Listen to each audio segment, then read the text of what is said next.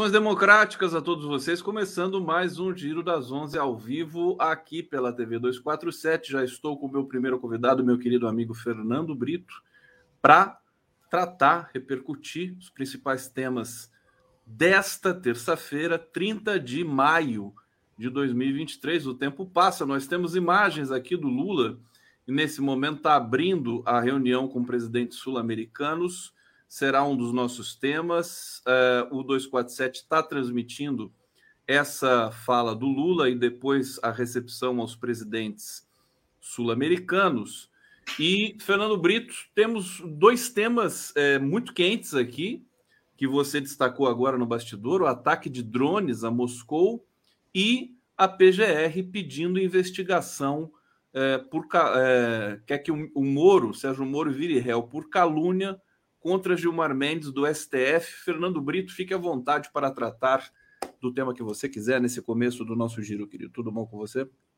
É, para contextualizar, né, a, a ação da PGR se deveu àquela declaração do Sérgio Moro de que poderia, aspas, comprar, fecha aspas, uma liminar do Gilmar Mendes. Né? É, o Moro, diante da repercussão negativa da declaração, disse que não se tratava senão de uma brincadeira. Né? A PGR disse que não era brincadeira, que era uma coisa séria e que esse tipo de argumento era muito usado para quem queria fugir, por quem queria fugir das suas responsabilidades. E nesse caso pediu a abertura de um inquérito por calúnia contra o ex-juiz da Lava Jato, que vai colecionando assim mais uma etapa do seu grande inferno astral que começou desde que ele, afinal de contas, é, se expôs, foi exposto pela Operação Vaza Jato e mais, por sua própria atitude de aceitar o um ministério no governo Bolsonaro. A ideia é que a, o, Tribunal, o Supremo Tribunal Federal não vá negar esse pedido de abertura de inquérito. Está aí mais um problema para a coleção do Moro. Ontem, na chamada do seu programa, Conde, tem uma, uma referência ao Deltan, a Lava Jato, né? e foi um triste espetáculo. Né? E eu acho que o momento que melhor resume é quando uma repórter pergunta a ele né, qual é a visão que ele tem da falta de apoio que ele veio colecionando durante todo esse processo. Primeiro, sem reação dos deputados e da direção da mesa da Câmara dos Deputados quanto ao seu processo de cassação, e depois naquela frustrada tentativa de fazer uma carreata lá em Curitiba, que teve, segundo a jornalista que perguntava ao Deltan, a participação de apenas três carros. Tá? Isso mostra que o Deltan virou, de fato, uma nota de rodapé na história. Tá? E a tendência dele de caminhar para o ostracismo, caminhar para o isolamento, caminhar para o esquecimento, tá? é uma tendência hoje praticamente irreversível. Deltan Dallagnol, ele foi vítima da sua própria ambição, transformou a ação de, de fiscal da lei, o munus público que o MP tem de representar a população numa alavanca, numa gazua para sua ascensão política e pessoal, e agora está colhendo os frutos que ele achou que eram só os doces dólares das palestras, mas não, né? vem depois a responsabilização, até penal, pelo que praticou.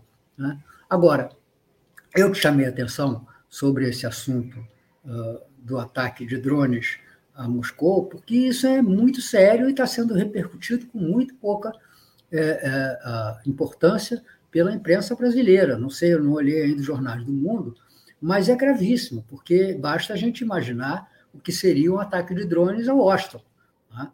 Então, e isso aí expõe duas coisas. Primeiro, que não deixa de faltar razão à Rússia com a sua preocupação da adesão é, da Ucrânia à OTAN, que foi, afinal de contas, o que motivou a, a, a guerra, motivou a ação militar russa, ninguém acredite que foi pela, pela russofonia, direito à russofonia dos, dos descendentes de russos no Donbass ucraniano, foi exatamente porque a OTAN ia colocar o pé a 400 quilômetros de Moscou, portanto, a distância Rio-São Paulo, praticamente, da capital da Rússia. Tá? A, a, essa é a primeira, a primeira evidência que fica é, flagrante, que fica brilhando diante dos nossos olhos, e a segunda é de que há um erro gravíssimo na estratégia do Ocidente, na estratégia da OTAN, dos Estados Unidos e da Europa eh, Ocidental, ou melhor, da Europa, da Europa, da União Europeia, porque agora a gente não pode mais falar em Europa Ocidental, porque os países do antigo bloco soviético, em grande parte, aderiram à aliança militar, de que é, é, Zelensky vai agir com cada vez mais independência, cada vez mais imprudência, com o apoio restrito e incondicional que vai recebendo. O que mostra, o que mostra que está errada a parcela da opinião pública, inclusive brasileira, que acha que o Zelensky deve ter um tratamento privilegiado e não simplesmente um tratamento uh, assemelhado, não igual, porque as situações são diferentes, mas assemelhado ao outro beligerante que é a Rússia. Então, é, é, o Zelensky está se sentindo livre para fazer ataques ao território russo, ataques à própria capital russa, e isso pode levar o mundo a situações absolutamente imprevisíveis. É, é, é, é difícil acreditar que Moscou não vá retaliar esse ataque ucraniano contra sua capital. É difícil acreditar que uh, se possa sustentar que a Ucrânia não teve nada a ver com isso, até porque os meios tecnológicos para efetuar esses ataques por aviação remota, aviação eh, não tripulada, eles não, não, não estão ao alcance de qualquer pequeno grupinho. Eles são privilégio de quem dispõe de equipamento militar de altíssima tecnologia, de altíssima capacidade, que pode efetuar um ataque desse tipo a, alguém, a uma capital que todo mundo deve imaginar é mais do que bem defendida, que é Moscou. Né? É inacreditável que os moscovitas e a, Rússia não tenham uh, meios eletrônicos e bélicos de proteger de ataques aéreos a sua capital. Então, quando acontece um ataque maciço desse de drones, uh, tudo indica que isso foi feito com equipamento de alta tecnologia, não foi nenhum é, dronezinho lambi-lambi que fez esse ataque. Então, é, como cidadão, cidadãos do mundo, todos nós devemos estar extremamente preocupados com essa ação da Ucrânia, que pode levar a guerra a um patamar indesejado e apavorante de crescimento né, no emprego de meios bélicos. Então, eu acho que essas são as duas notícias mais importantes do dia, e a gente tem várias outras, sobretudo claro. a votação na Câmara dos Deputados de duas questões: o marco temporal das terras indígenas e a reorganização das estruturas de governo. Acho que as duas terão uma espécie de conta de chegar antes da sua finalização. Vamos falar sobre todos esses temas. Deixa eu saudar todo mundo que está chegando para acompanhar aqui o Giro das Onze com o Fernando Brito, abrindo aqui os nossos trabalhos. E, de fato, o destaque para essa para esses ataques de drones a Moscou está tá muito insuficiente aqui no nosso na nossa imprensa, né? Deixa eu ler para vocês, para vocês ficarem aqui é, informados do que é, aconteceu de fato. A Rússia acusou a Ucrânia de lançar nesta terça-feira maior ataque contra Moscou desde o começo da guerra no leste europeu há 15 meses. Em uma uh, rara ofensiva na capital, ao menos oito drones deixaram duas pessoas feridas e provocaram danos em edifícios residenciais. O ataque atingiu algumas das áreas mais ricas de Moscou, incluindo uma região no oeste da capital, onde o presidente russo Vladimir Putin tem uma casa. O ministro da Defesa da Rússia, Sergei Shoigu, eh, descreveu a ação como um ataque terrorista realizado pelas forças ucranianas contra alvos civis. Vamos acompanhar aqui a repercussão desse fato. Eh, Brito, é, queria falar do, do, desse, desse outro tema aqui no Brasil, que também é explosivo, né, que é o Moro, o Moro se tornando réu em função é, do, do, da, das ofensas que ele fez ao Gilmar Mendes. É, deixa eu aqui até dar aqui um briefing para o nosso público, né? Vice-procuradora-geral da República, Lindora Araújo, afirmou que a denúncia contra o senador Sérgio Moro é, apresentada após ele acusar o ministro do Supremo Tribunal Federal, Gilmar Mendes, de vender sentenças judiciais, traz todos os elementos necessários para torná-lo réu por calúnia. É, junto com isso, Brito, tem o caso ali uh, da, da Lava Jato, do TRF4, da, da, da, destituição do juiz Ápio. Agora o Pedro Serrano, jurista, está é, na defesa do juiz Ápio e há informações de que o CNJ vai fazer uma espécie de vistoria em todo esse em todo esse esquema da Lava Jato ali, TRF4 e 13ª Vara de, de Curitiba. Eu queria uma análise tua sobre todos esses aspectos aí que estão simultâneos nesse momento com relação à Lava Jato. Olha, é, eu acho que, primeiro, essa história sobre o suposto telefonema com ameaças do juiz Apple, etc. Tal, ela está muito mal contada, porque é, ela, ela, tem, ela, ela esbarra numa observação né, do velho Sêneca, né, que tornou, se tornou clássico com aquele cui prodest, a quem, a quem beneficia. Não há ideia de que o juiz Apio pudesse se beneficiar de um telefonema, de um método adolescente de falsificar a voz ao telefone, dizer, olha lá, estou de olho em você. É, é primário demais, né? é primário demais.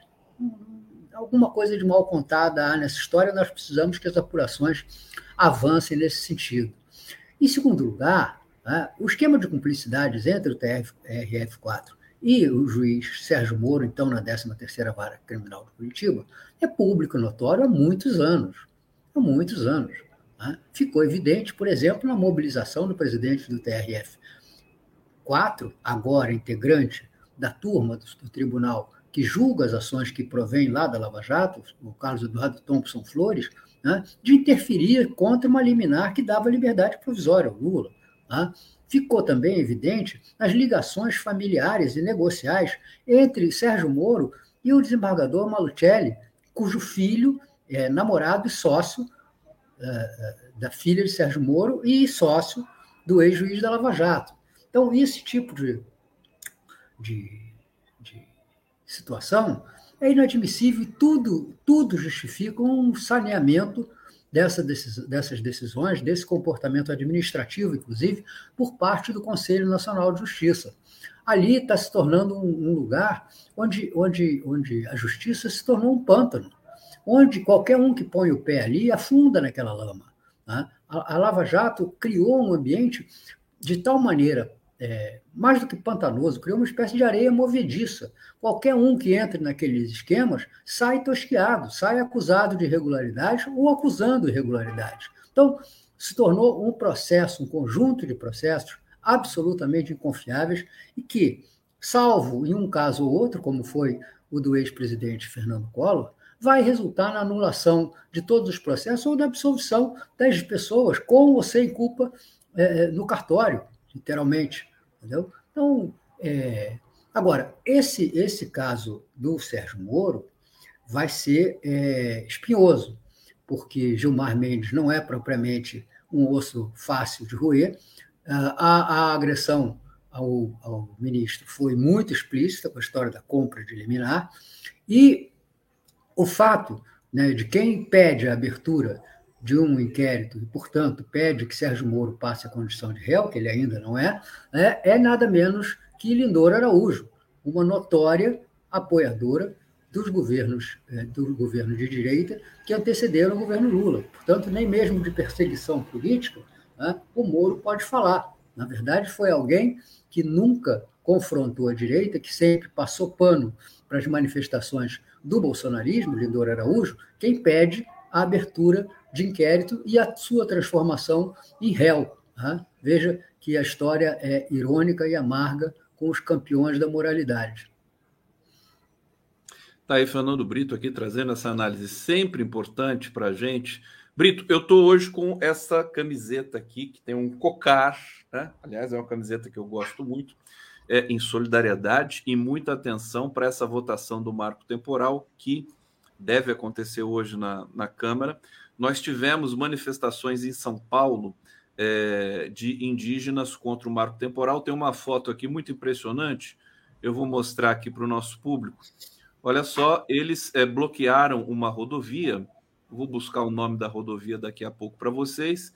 E foram dispersados com jatos d'água e bala de borracha, coisa que as autoridades não fizeram com os fascistas que tomaram rodovias também aí é, no final do ano passado. É, sobre essa, é, esse, essa, esse risco né, do, do, do, da Câmara aprovar o marco temporal, que vai dificultar muitas demarcações de terras indígenas, às vésperas também da votação no STF. Brito, o que, que você apurou desse, desse tema para a gente? Fala para a gente. Olha, é, primeiro que acho que a votação não vai ser hoje né? porque tem um, um elemento de pressão, para que não seja hoje, que é a votação da medida provisória da reestruturação do governo. Eu duvido que. E que caduca essa... na quinta-feira. É, então, como a questão do marco temporal está com. Uh, sem essa, essa, essa limitação temporal uh, que tem a, a, PEC da reorganização do governo, uh, embora ela esteja sendo pressionada pela votação da questão no STF, é, ela é, ela é, é alguma coisa que pode ficar para amanhã ou depois da manhã. É, acho que vai haver, vai haver é, muito choro e ranger de dentes, porque a própria aprovação ah, dessa, dessa, dessa lei ela não torna garantida a vigência do marco temporal que limita dia 5 de outubro de, 2000, de 1998 a validade, digamos assim, entre aspas, da ocupação indígena das terras. Tá? É, em resumo, o marco temporal diz que só tem direito a terras os índios que viviam nelas é, durante a, a, promulgação da Constituição, que é uma coisa contraditória, né? porque é uma espécie de é, Cabral com data marcada, né? como se nós não tivéssemos a ocupação das terras indígenas pelos imigrantes, pelos povos europeus, desde 1500. Né? Na verdade, é uma coisa contraditória em si mesmo. E a Constituição, ao estabelecer o direito dos índios sobre as terras é, que ocupavam originalmente no Brasil, ela não cria isso. Portanto, mesmo com a aprovação da lei, é possível que a continuidade do julgamento no Supremo Tribunal Federal e possível também a declaração de que não há é, uma data que deva servir de marco para que a disposição é, dos constituintes de 1998 só valha até então. Tá? Na verdade, é, é, embora o Supremo possa quase tudo em matéria de interpretação legal, né? nesse caso é mais difícil porque se é, trata de um direito histórico, de um direito que não pode deixar de existir simplesmente porque, naquele momento, um pedaço determinado de terra não estava ocupado pelos indígenas claro, em função da sua própria expulsão daquela terra. É como se alguém é, tivesse o direito de retomar uma propriedade sua, desde que a ocupasse no dia X, Y, Z.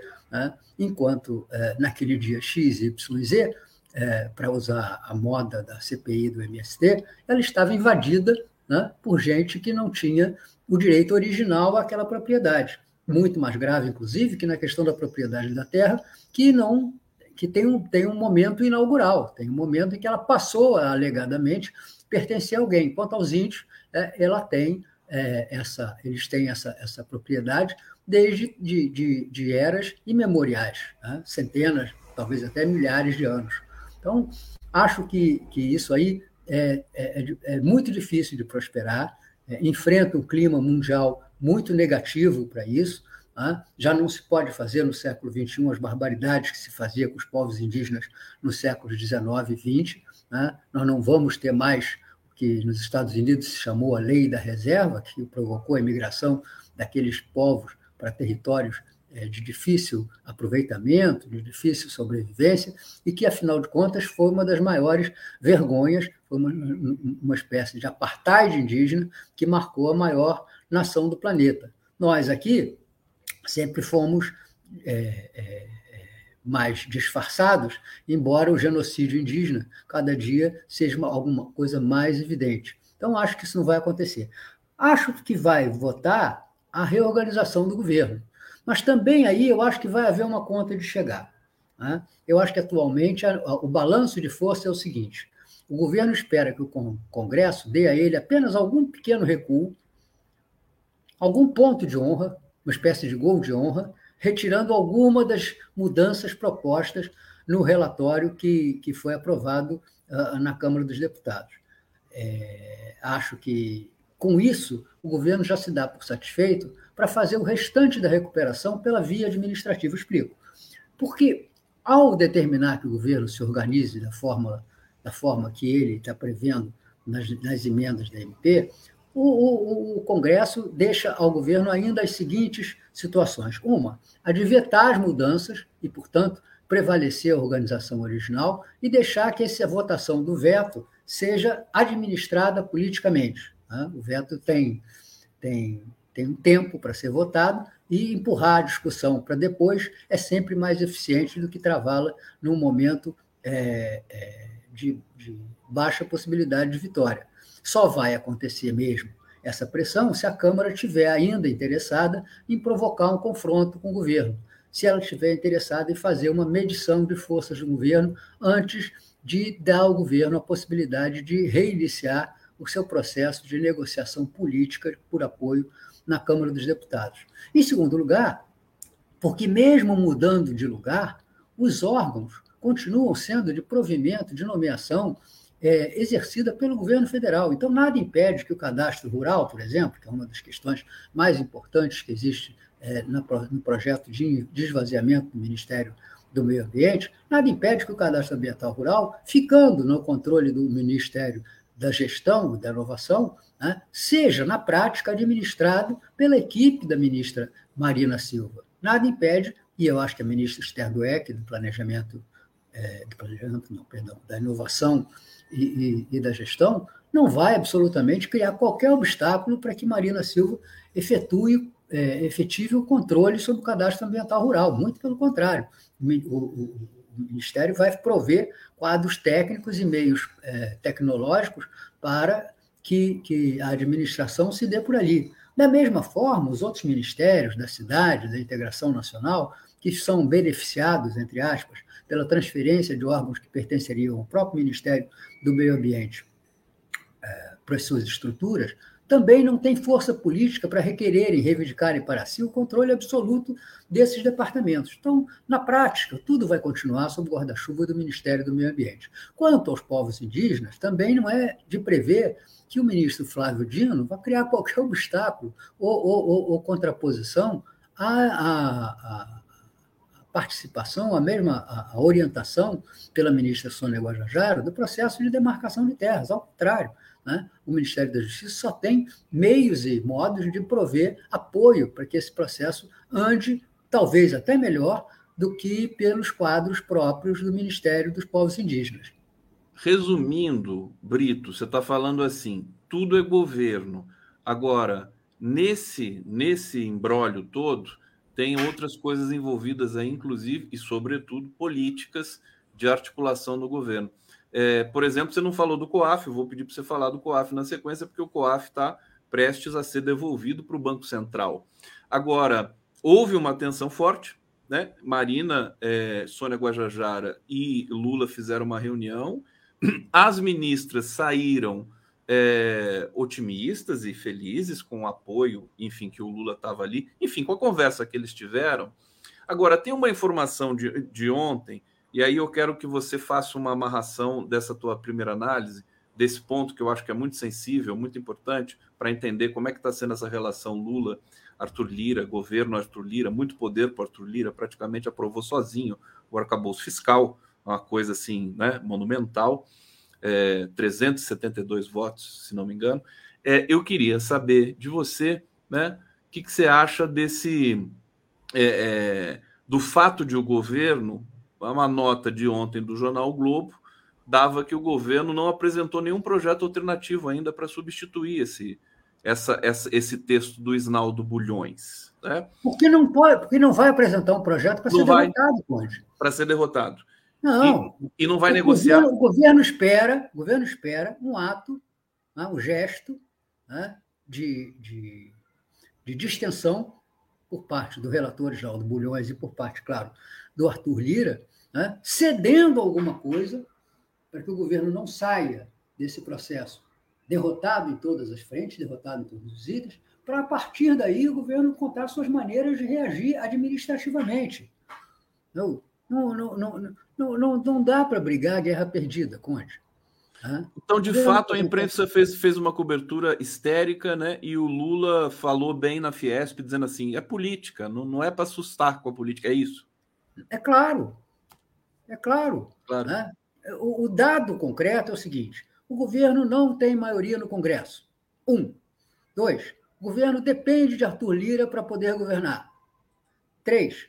Arthur Lira cobrará um preço maior ou menor, tolerável ou intolerável, por esse apoio antes de passar para a sabotagem e para a destruição. Essa é a diferença, por exemplo, é, entre Arthur Lira e Eduardo Cunha. O Eduardo Cunha né, e o Lira chantageiam o governo com seu poder sobre, sobre a Câmara, mas a diferença é que o Arthur Lira já fez gestos de composição.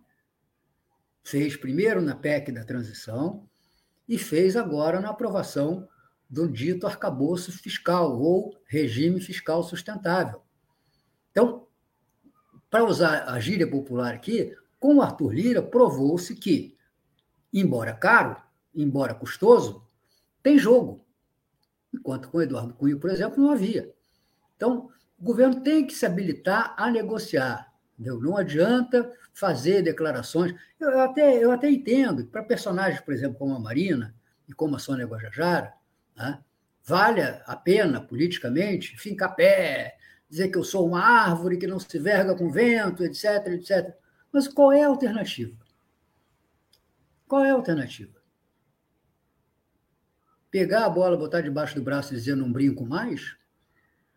Essa é uma coisa muito grave quando se trata dos destinos, né? não aí só. Cai, aí o governo se espatifa, né? Não, não, claro que não. Claro que não. O governo tem a favor de si a institucionalidade. A regra do não, jogo não, é o governo. Se, se, o governo disser, não brinco mais. Ou, ou brinco. Não, mas não é o governo. O governo não vai dizer isso e o Lula é maduro o suficiente para não fazer esse tipo de tolice. Entendeu? Não é, não é o, o, o governo. Nem isso está em questão. O que se colocou foi a Marina deixar o governo. E a Guajajara, por consequência, né? na, na sombra, no, no rastro. Isso foi o que se colocou. Entendeu? Então, é esse tipo de, de, de situação. Você quer, você quer atender? Pode atender, viu? Não, isso aqui é o seguinte: aqui é o seguinte a única coisa que aposentado ganha no Brasil é trote. Vai, vai ver o Apio tá ligando para você. É, não, aposentado no Brasil recebe, quando se aposenta, né, aquela, aquela chuva de ligações telefônicas, mocinhas muito simpáticas. Olá, senhor, o senhor sabia que nós temos 50 mil aqui de imediato para o seu uso? Aí eu falo, é, meu bem, que tal a gente viajar, conhecer Você atende, você, você ainda responde. Como é que você vai não vai atender? Você não sabe quem é? É só não atender. É só não atender, e aí você perde os telefonemas que são para você atender. Então, quando você ligar para mim, quando eu não vou atender, você achando que você. Você nunca me atende mesmo, querido. Tadinho, fora. Eu acho que esse cocar aí foi, foi, foi é, é, é, bom porque distrai a atenção das suas lágrimas. Né? E. Bom, voltando é, para as coisas diga, sérias. Diga, desculpa. Então, é, o, o problema é a gente não pode maximizar essas coisas. Entendeu? Nós fomos eleitos para transformar o Brasil, para devolver ao povo brasileiro condições de vida decentes, condições de vida dignas, humanas, não as vergonhosas que lhe foram oferecidas durante o governo Bolsonaro, catando osso, lixo, restos. Então, este tipo de coisa né, é, não pode ser tratado com, sem maturidade. Né? O Lula não está fazendo é, esse calma, amigos, por, por, é, fraqueza, ele está fazendo por experiência. Por tá experiência, tá claro. Porque quem já viveu sabe que não é assim. Ô, Brito, fiquei, fiquei preocupado. Agora, foi uma buzina isso que eu ouvi aí? Não, não. São daqueles carros que dizem que estão sendo roubados e aí não são roubados, aí tocam alarme. Barulhos é, da cidade. Eu pensei que alguém estava ligando para você na frente da sua casa, você não atendeu, agora buzinou, né? Pensei que fosse numa, isso. Para conversar, eu não moro numa casa. Eu, né, depois que, é. que que perdi aquela mansão no Morumbi, eu só moro em apartamento. Você mora em apartamento. Fernando Brito, aqui no Giro das Onze. Olha, deixa eu agradecer aqui eh, Jarté Dunan, que se tornou membro aqui do nosso coletivo, do 247, Fernando César Franklin, renovando aqui as, os, os laços de amizade e de intensidade, Trajano Candelária. Olha que nome bonito, Trajano Candelária, parece nome de técnico de futebol, né? É, Cristina... e é sempre agradável ouvir o nome do nosso grande amigo e, e jornalista esportivo, grande brisolista, Trajano, né, que é uma das referências né, do jornalismo brasileiro. Aí, Trajano, tá vendo? É, Trajano. Cristina Borges, Walter Minari, obrigado a todos, Flávio Castro e o Fernando Bai. Está dizendo aqui o seguinte, Brito: nada importante na Rússia, Lula já sublimou ouviu pessoalmente de Lavrov a resposta no momento oportuno será na origem Nova York ou Londres. Quer dizer, seria não, um horror, né? Se é que eu não, entendi isso aqui. É, não sublimou, né? Não sublimou, disse que o que é seu está guardado.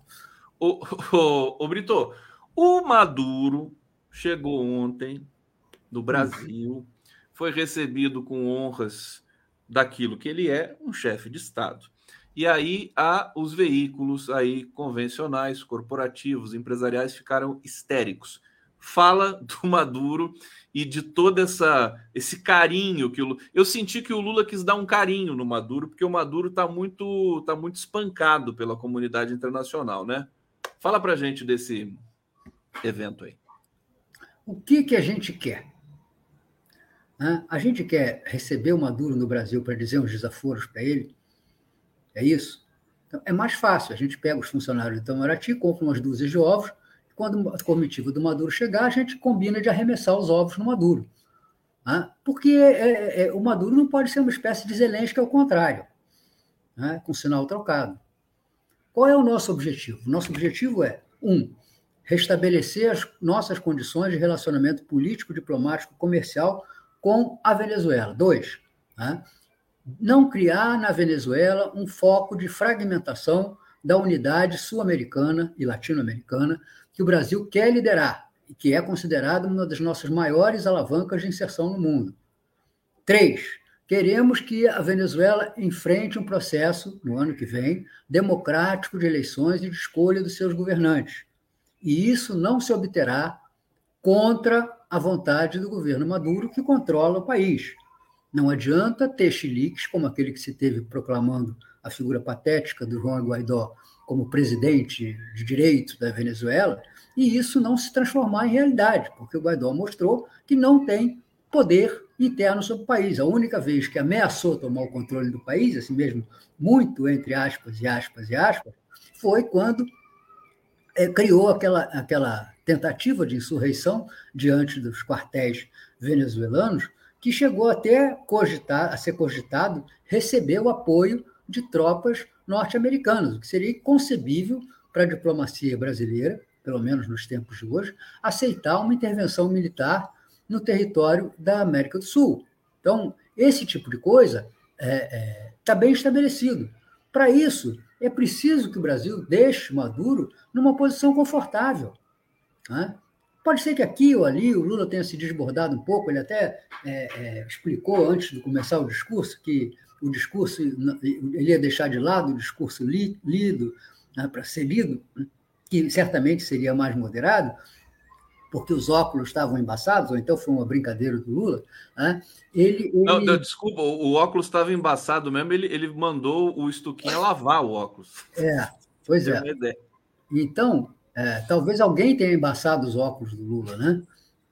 E ele preferiu falar com os seus próprios olhos. Então, eu acho que é, ele foi bem. É preciso a gente é, deixar de cair nesse conto do vigário, né? de dizer que ah, o Maduro é um ditador. É, olha, né? a Venezuela, eu já tive lá, eu conhecia a, a Venezuela na época do Chaves. Né? A Venezuela é um país em que ditadura nenhuma se sustenta com facilidade. Tá? Maduro pode ter, tá? e te, certamente tem, os déficits democráticos que fartamente são apontados, mas ele, ele mantém apoio popular. Ele mantém apoio popular. Tá? Como mantém apoio popular, outros governantes no Ocidente são contestados, são condenados, como é o caso, por exemplo, do Tayyip Erdogan, na, na Turquia, que contra todos os prognósticos, venceu a eleição uh, em primeiro e segundo turno naquele país. Então, nós precisamos respeitar a autodeterminação dos povos. Quando Lula diz que o Maduro é um governante legítimo, é porque ele tem o controle do país sem uma contestação é, político-militar, administrativa, que seja digna de nota. Ele controla a Venezuela, coisa que o Guaidó não conseguiu controlar nem na esquina, nem o movimento de esquina. Então, nós temos que ter respeito aos nossos vizinhos. E quando Lula recebe com as honras devidas o Nicolás Maduro, ele nada mais está fazendo do que exercer essa obrigação nacional e trabalhar por aqueles três pontos que eu destaquei no início do comentário sobre a Venezuela, que são os mais importantes. Um, a recuperação das relações econômico políticas eh, diplomáticas entre os países. Dois, a não existência de um ponto fraco na unidade sul-americana e latino-americana no enfrentamento das questões econômicas no mundo. E três, né, a possibilidade de interferir positiva e efetivamente num processo de eleições democráticas na Venezuela no ano que vem, o que não se fará confrontando Maduro, o que não se fará excluindo Maduro, que não se fará discriminando Nicolás Maduro, que é um player legítimo, legitimíssimo na disputa pelo poder naquele país. Olha aí o Fernando Brito, sempre com muita clareza. O Carlos Alberto Veloso Lopes está dizendo aqui: ninguém se lembra que a Venezuela mandou oxigênio verdade, para Manaus, verdade. apesar dos ataques do Bozo. Respeitem nossos irmãos. Ô, ô Brito, é, já, já para encerrando aqui, olha como voou o tempo com o Imundo Bonfim chegando aqui. É, agora, essa, esse ataque, é, é, o Lula falou na narrativa ruim que se faz sobre a Venezuela. É, é eu estou entendendo que o Lula está sendo muito estratégico né, na sua visão de, de dar condições, né, de mostrar para o Maduro que ele tem apoio, que ele tem reconhecimento na América do Sul, para poder ter um pleito eleitoral também né, mais próximo daquilo que a gente concebe como um processo democrático. Agora, todas essas críticas que se faz à Venezuela, não sei o quê, e cala a oposição, e prende candidato, não sei o quê, isso tudo é fake news ou isso tudo tem algum fundo de, de realidade? Olha, tem, tem, tem erros, tem abusos nesses processos é, que a gente, a, gente, a gente ainda não conseguiu dimensionar, né? mas não é assim. Não é assim. Nós estamos, nós estamos caindo no conto de endeusar e demonizar pessoas e regimes né, de uma maneira muito simplista. Então, o Zelensky é um santo, o Putin é o diabo, o Maduro é o diabo, a, a, a, o Guaidó é o, é o, anjo. Não é assim. Não, é, não há nem anjos nem demônios completos na política, exceto, claro, um caso ou outro. No caso, por exemplo, do, do, Bolsonaro, ele fez muitos absurdos no Brasil. Ele atentou contra a democracia, ele atentou contra contra as liberdades públicas, ele atentou contra o funcionamento do Estado, Estado mas é inegável que, como observou agora um espectador, Bolsonaro tem apoio político interno. Bolsonaro tem expressão política no Brasil. Não é possível neutralizar, né, ou ignorar, ou demonizar 49% dos eleitores brasileiros que votaram mal ou bem, ou melhor, mal, no Bolsonaro. Então, esse tipo de coisa é, é, é, é um, deveria ser uma lição para nós contra o maniqueísmo na política. Maniqueísmo é um erro que conduz a gente sempre à intolerância. É a nossa, nossa tentação de dividir o mundo entre homens de bem e homens do mal, entre democratas e autoritários, onde os democratas somos nós, os autoritários são sempre os outros. Nós temos que ter muito cuidado com isso, e, sobretudo, entender que, quando se trata de relações internacionais, há o isolamento, o rompimento, quase nunca, quase nunca, é a melhor das soluções, porque quando você rompe, quando você confronta, você perde a capacidade de influir. Então, salvo situações extremíssimas, como no caso do nazismo, do fascismo, sempre deve se colocar à frente a opção do diálogo, do entendimento, do respeito e, sobretudo, da autodeterminação dos povos. Cada um escolhe aquilo que bem lhe aprover. Fernando Brito, eu coloquei o Pix do, do Fernando Brito aqui no, no, nos comentários. Estou fazendo mais um destaque agora aqui no fim do nosso papo. pix.tijolaco.net para o Fernando Brito. Faça um Pix lá, porque daí ele, ele reativa o tijolaço, né, o Fernando Brito? Estamos esperando. Não, não, não Estamos não é esperando por... você ativar tijolaço o tijolaço. nunca foi por dinheiro, nem será nunca por dinheiro. O que está me atrasando na retomada do tijolaço é a minha falta de condições físicas. Eu estou fazendo agora um mês que saí do hospital, mas infelizmente eu gostaria que fosse diferente. A saúde não está se recompondo da maneira que, que nós esperaríamos. Né? Estou numa situação que eu poderia chamar de estável desde então, né? mas isso ainda me deixa muito fraco, muito desprovido de energias e de concentração para poder escrever, que para mim é algo mais difícil do que falar. Falar é muito mais fácil para mim do que escrever, talvez pela escola do Brizola, que dizia que o bem escrito é o bem falado. Quando a gente se acostuma a falar, a explicar, a ponderar, a argumentar no diálogo, a gente certamente está muito mais bem provido de meios para funcionar bem também na escrita. E eu estou esperando chegar lá. Fernando Brito, meu querido, muito obrigado. Uma excelente semana para você. Vamos conversando por aí, pelo Zap e por esse universo aí é, da, da, da, leitura de país, dos cenários políticos do país. Obrigado, Brito! Obrigado, Conde, obrigado aos telespectadores, obrigado também àqueles que, colaborando pelo Pix, ajudam a manter, se não esse autor, pelo menos a esperança de que o tijolaço possa voltar no, em, em tempo muito breve.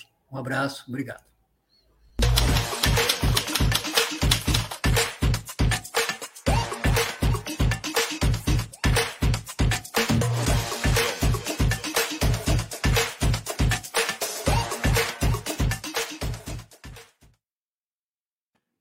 Raimundo Bonfim, saudade de você, rapaz. Recebendo aqui no nosso giro, ele que é o homem dos movimentos populares desse país, da coordenação nacional do CMP, Central de Movimentos Populares. Está ali com o ícone, o logotipo da, da Central, que é muito bonito. Mostra esse logotipo para gente, o, meu querido Raimundo. Você consegue pegar ele aí? Ah, não, vai ter que levantar? Então fica aí. Depois eu, eu boto. Mas, mas aqui, tem ó. esse aqui, ó, que é igual, ó.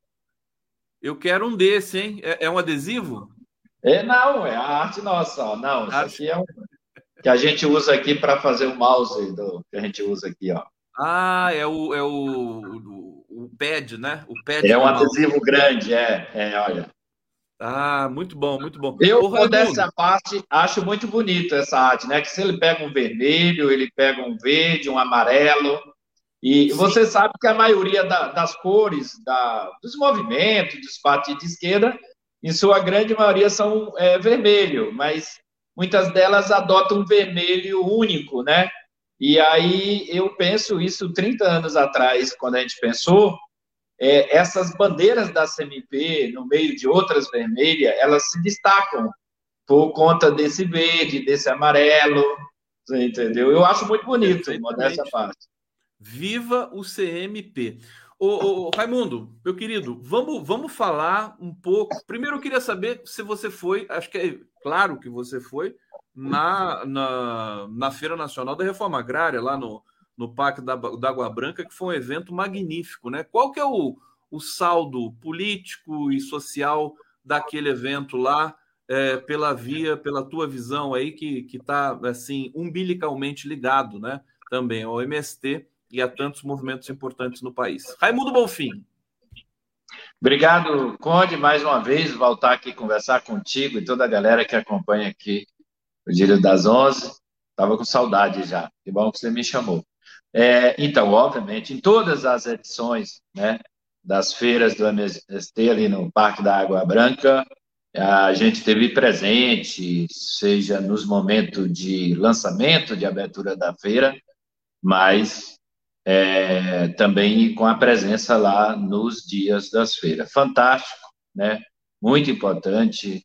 Eu que sou nordestino, então procuro ir várias vezes, porque cada dia, cada vez que eu vou na feira, eu vou na culinária de um estado, aqui na de Pernambuco, do Piauí, do Pará, né, do, do Ceará, da Bahia, então não dá nem para aproveitar toda aquela diversidade culinária, né, é, do Brasil inteiro e também encontrar é, e também encontrar pessoas do Nordeste. Fiz um contato é, com o pessoal de um assentamento lá próximo de Teresina, da região metropolitana de Teresina, meu estado. Já estou com contato. Falou: ó, quando você vier aqui visitar o Piauí, vem aqui. Então, um pessoal muito acolhedor da, lá do assentamento rural, lá do próximo de Teresina.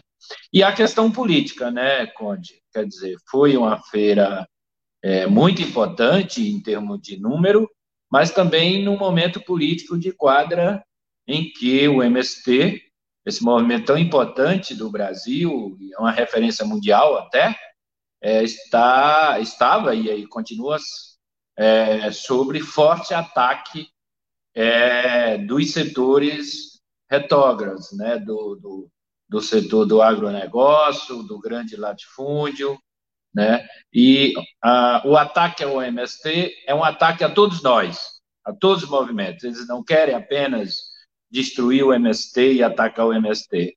eles vão, estão nesse momento escolher o MST porque é um movimento importante, mas é a toda a luta, é, seja dos sem terra, dos sem teto, de quem luta por saúde, de quem luta por cultura, né? de quem luta para enfrentar o racismo estrutural no nosso país, o machismo. Então, toda a nossa solidariedade e apoio, somos todos MST. A feira cumpriu um papel importante né, nessa disputa de narrativa. Tá aí, Raimundo Bonfim aqui conosco. Mais uma vez, deixa eu renovar aqui o meu agradecimento para todo mundo que está nos acompanhando aqui. O Sérgio Capilé está dizendo: Bolsonaro também tem apoio popular, aspas. Eu, é, o Brito falou aqui, é, aliás, com muita propriedade, muita clareza, e, mas eu não sei se, se o Bolsonaro tem, tem todo esse apoio popular hoje, porque ele está muito encrencado com a justiça, né, Raimundo Bonfim? O que, que você está sentindo aí com relação aos movimentos populares? É evidente que os movimentos que você coordena são movimentos progressistas, democráticos e que não têm nenhum tipo de né, proximidade com o bolsonarismo. Mas é, no entorno disso tudo, como é que você está sentindo essa. Né, nós saímos de uma polarização. Eu estou sentindo que essa polarização está se desfazendo. Francamente, já estou adiantando isso para você. É, eu queria saber de você. O que, que você está pensando? O que, que você está achando disso? É, eu também concordo com essa avaliação. Está desfazendo, mas é num, é num passo devagar. Né? É, a gente gostaria de estar num, numa velocidade é, maior. Né? ainda tem uma polarização muito forte.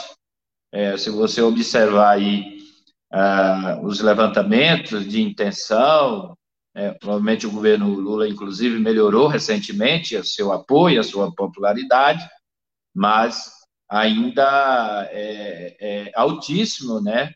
Ali o número é, de pessoas que ainda é, eu, eu, eu acho até que não se referencio no Bolsonaro, mas no que o Bolsonaro defende.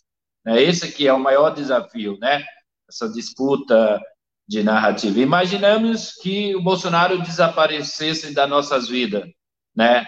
Não tem mais o, a figura, personagem Bolsonaro. É, isso por si só não resolve nossos problemas, nossos desafios, né?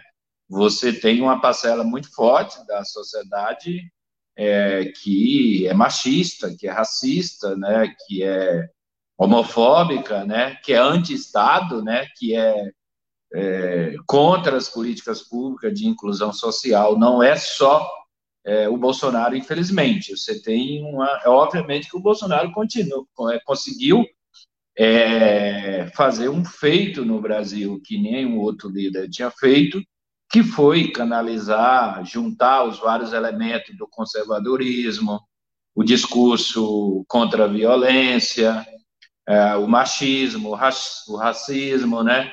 É, o próprio capitalismo né, sustentado, né? então ele conseguiu, digamos assim, a proeza é, de se eleger em 2018 com base em todos esses esse conjunto de elementos, né?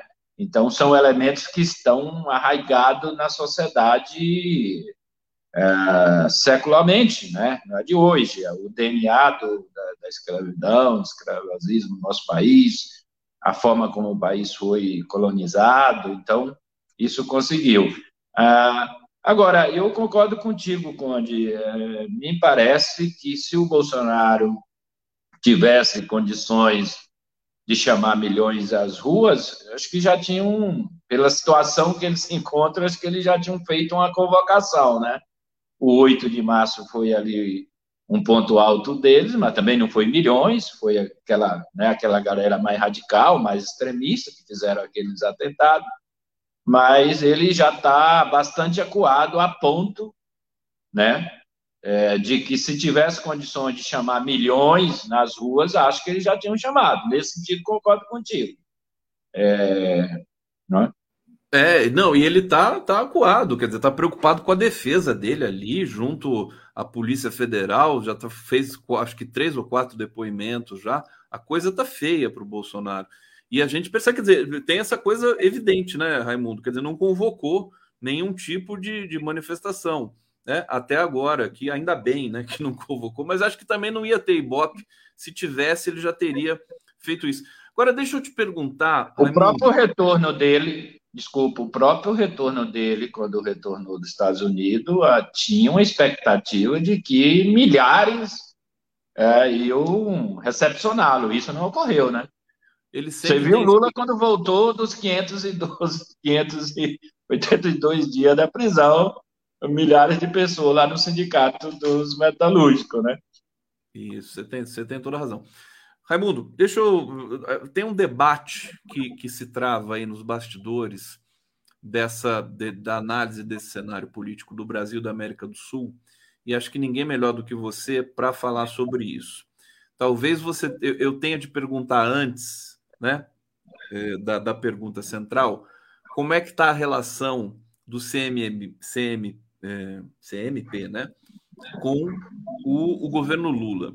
Qual é a instância de comunicação que você e os movimentos têm com o governo Lula, se vocês estão conversando, se vocês estão trocando impressões, se está havendo uma escuta qualificada do governo é, com relação às demandas e às os apontamentos que vocês eventualmente podem ter. Me fala sobre isso e na sequência eu vou te perguntar é, a pergunta de um milhão de, de dólares. já me deixa nervoso já. Não. o, o Conde, então, nós temos dois espaços que são espaços, é, digamos assim, de caráter mais geral, de diálogo com o governo e de políticas públicas. O primeiro deles é o Conselho de Participação Social, né? É, eu sou um entusiasta desse espaço, ajudei a construir ali na transição. Então, tem um Conselho de Participação Social é, composto por 68 entidades e, e agrupamentos sociais muito representativos de todos os setores. É um, um, um conselho composto por o aspecto de esquerda democrático, não tem empresário nesse conselho, não tem rentista, não tem lobista nesse conselho de participação social, um conselho de participação social que tem o MST, a CMP, a UNE, a CUT, né, Coalizão Negra por Direito, Convergência Negra, Marcha Mundial de Mulheres, a PIB, né, o, pop, o pessoal, população em situação de rua, meio ambiente, passaria aqui horas e horas para se descrever um conselho muito representativo, 68 integrantes, em que o Lula é o presidente. Nós fizemos há cerca de um mês a instalação desse conselho, lá em Brasília, com a presença do Lula. É, esse conselho tem uma executiva de oito integrantes, eu sou um deles, e esse conselho de participação social tem a atribuição de assessorar o presidente da República, o governo Lula, nas políticas públicas de participação popular. Então, foi já feita uma primeira reunião, é, já tivemos uma reunião da executiva semana passada, e estamos num processo de. Esse conselho tem, portanto, a função de aprimorar a retomada é, dos conselhos, das conferências, contribuir para que a gente debata melhor a questão do orçamento no, no país, nessa essa, essa disputa do, do recurso público, do orçamento, é fundamental. Nesse momento, nós estamos, e o governo, e nós estamos juntos, é, promovendo uma rodada em todos os estados do Brasil do PPA, do Plano Plurianual, que é coordenado pelo a Secretaria-Geral da Presidência e o Ministério do Planejamento, o Márcio Macedo e a Simone Debs, é esses dois ministérios. O Conselho de Participação Social está acompanhando, eu fui em Salvador, mas está tendo é, a rodada desses dos PPA, do, do PPA nos estados, onde os movimentos vão lá, intervêm, colocam suas demandas, tem uma plataforma digital também para que as pessoas possam votar. Ô, Raimundo, de, de, desculpa, você está falando, é, é, tão importante o que você está dizendo, que eu vou pedir para a gente retomar isso aqui, porque o Marcelo Auler, eu vou querer que você fale dos endereços das pessoas que querem colaborar. Marcelo Auler, nosso ilustre correspondente em Brasília. Você conhece o Marcelo Auler, né, Raimundo? Né? Oi, Raimundo. De outros Oi, carnavais, né? O Auler, eu sonhei que você era senador, cara. Não, cara, você está tendo pesadelo. Você está tendo pesadelo. Você aparece de terno todo dia aqui. Aí eu, eu, eu associei, falei, o Alan virou senador. Que é, ó, terno e credenciais, ó, ó, contas, ó, ó. Tá vendo? É o, o seguinte, você é meu amigo ou meu inimigo? Eu sou seu Antes mais... Tá bom. Fala pra gente. Vamos lá. É o seguinte, teve uma conversa agora com o líder do governo na Câmara, José Guimarães, e ele já disse que bateram o martelo. O Arthur Lira, na pauta de hoje, quer começar a votação com a questão do marco temporal, que não interessa ao governo, e que é um desastre para todo mundo. Nós sabemos disso. Marco temporal está fazendo o levante dos indígenas no Brasil inteiro contra esse projeto que tira o direito dele de terras que eles já possuíam e já teriam direito. Mas o Arthur Lira, com a bancada ruralista que quer derrubar esses direitos, está botando esse como assunto principal da pauta de hoje à noite, na Câmara. O Zé Guimarães é, está tentando negociar que o marco temporal saia da pauta. O assunto número dois é o que interessa ao governo é a MP que reestrutura os ministérios. A decisão do governo, segundo José Guimarães, é aprovar como está. Porque, como você e todos os nossos telenautas já sabem, se isso não passar na Câmara hoje, tem que passar na Câmara hoje, passar no Senado amanhã, porque ele caduca amanhã à noite, no dia 31 à noite. Se caducar, a estrutura que volta é a estrutura do governo Bolsonaro com menos ministérios. Então, o governo quer aprovar isso de qualquer maneira, como está, com todos os penduricalhos e cortes, vai negociar algumas emendas para melhorar, por exemplo, ver se devolve para o Ministério do Meio Ambiente a Agência Nacional de Águas. É, neste, nesta MP, tem um jabuti que puseram, que é um artigo que extingue a Fundação Nacional de Saneamento, a FUNASA. Os funcionários da FUNASA estão aqui pressionando para tirarem esse artigo.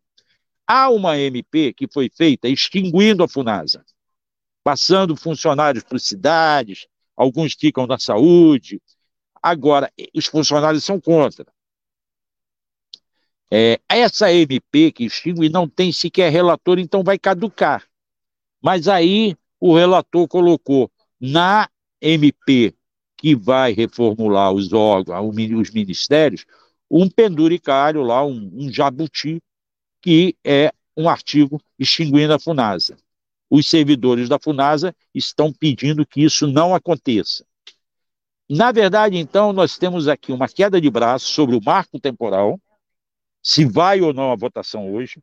O Zé Guimarães admite até que mesmo que a Câmara aprove, derrube-se isso no Senado, não é líquido certo, é um risco para as populações indígenas, mas o que eles querem, de qualquer maneira, é aprovar a MP que faz a reforma ministerial para que ela não caduque e não volte o esquema, a estrutura de governo que funcionou no, com o Bolsonaro.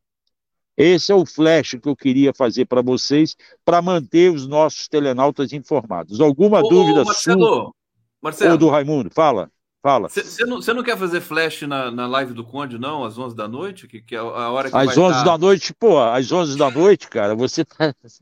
Eu já fiz o tá bom dia. fogo. Ô, ô, ô, Conde, veja só. Eu ontem fiz bom dia, eu fiz giro das 11, eu fiz Brasil agora, e eu fiz boa noite. Você ainda quer live do Conde às 11 Ué, da noite, ninguém cara? Ninguém manda você ser tão competente. Não, assim. vocês também estão tá me explorando muito, né, cara? Ô, ô, Alguma dúvida? Fala. Alguma, Alguma dúvida, dúvida sua ou do Raimundo? Raimundo, hein?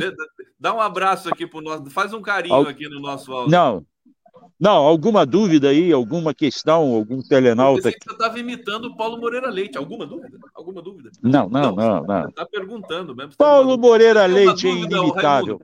Pergunta para o Auler, Raimundo. Vai lá você. Ô, Marcelo. Marcelo. Raimundo, é... deixa eu te falar uma coisa antes. Você sabe que eu vou te dar uma informação. Eu estou conversando com o Paulo, nós vamos incluir a ABI no Conselhão.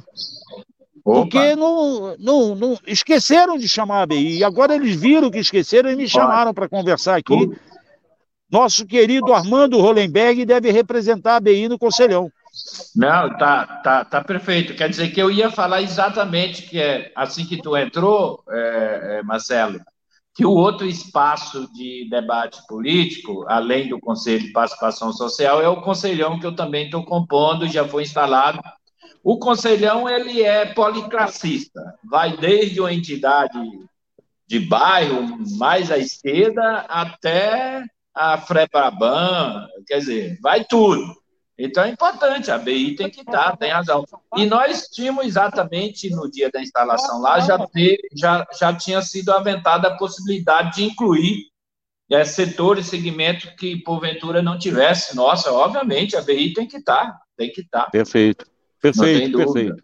Se, se precisar, eu acho que nem vai precisar o Paulo, nosso secretário executivo do Conselhão, se, se consultar o conselho, não, tenhamos, não tenha dúvida de que nós vamos anuir, mas eu acho que nem vai precisar, já tem idade. Mas, é, Marcelo, me diga o seguinte: você acha que o governo. Sim, você tem mais bastidores aí do que eu e o Conde, né? É, que você cobre aí diariamente. Você acha que há um risco? E como seria essa votação? Porque o campo democrático e popular a base mais fiel ao governo Lula vai votar certamente contra o, o marco temporal. Corremos Sim. o risco de amanhã estar estampado em todos os jornais de que o governo Lula sofreu mais uma derrota, é, se isso for em votação hoje à noite?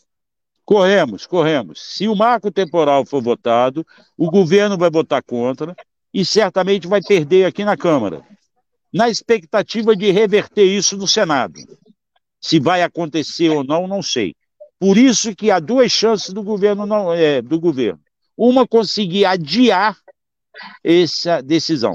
Mas o Arthur Lira quer votar isso logo porque ele quer que o Congresso decida sobre o marco temporal antes que o Supremo decida uma ação que já está pautada. Há porque uma negociação. Porque aí eles vão usar o argumento de que não tem mais objeto para o STF julgar. Certo, pois é.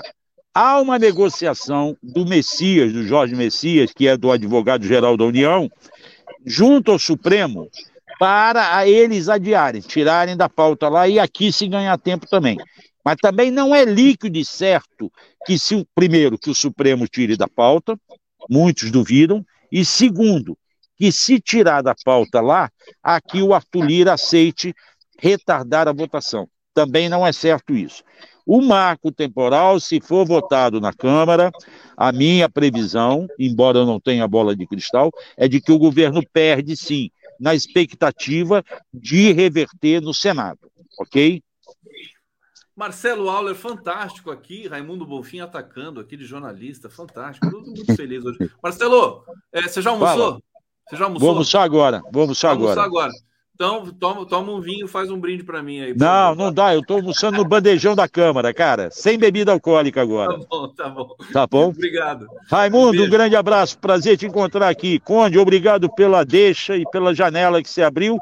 E um grande abraço para toda a comunidade aí.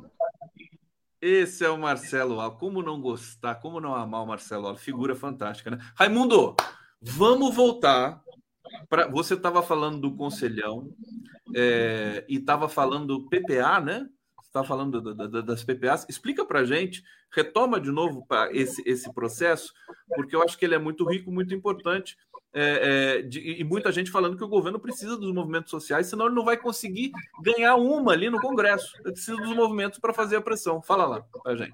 É, então, é, o, o PPA participativo foi uma forma que o governo e nós, dos movimentos da sociedade, construímos para escutar os movimentos é, em todos os estados da federação, em plenárias presenciais, e também tem uma plataforma no .gov.br, que também as pessoas podem acessar, e lá está PPA participativo, vai ter um, uma, um link, E lá está as propostas que tanto o governo apresentou, cerca de 28 propostas de vários ministérios, e também propostas é, feitas pelos movimentos populares. Por exemplo, a CMP está defendendo três propostas. Uma que se prioriza o processo de melhorias, urbanização e urbanização de bairros, de vilas nos territórios, porque a questão do Brasil não é só a questão da falta de moradia em si,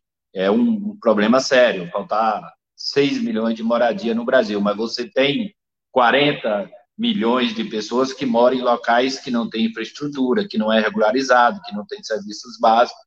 Então, essa é uma proposta. A CNP também está defendendo uma proposta de é, políticas públicas para as mulheres, considerando a parceria com as entidades que fazem trabalho na, na área das mulheres. Outra proposta na área da saúde, para poder colocar para dentro do SUS as práticas integrativas, tradicionais, que é o conhecimento, sobretudo na região norte é, e nordeste do país, que são essa sabedoria das plantas medicinais, que é uma forma, inclusive, da gente fazer uma narrativa de disputa com a grande indústria farmacêutica, né?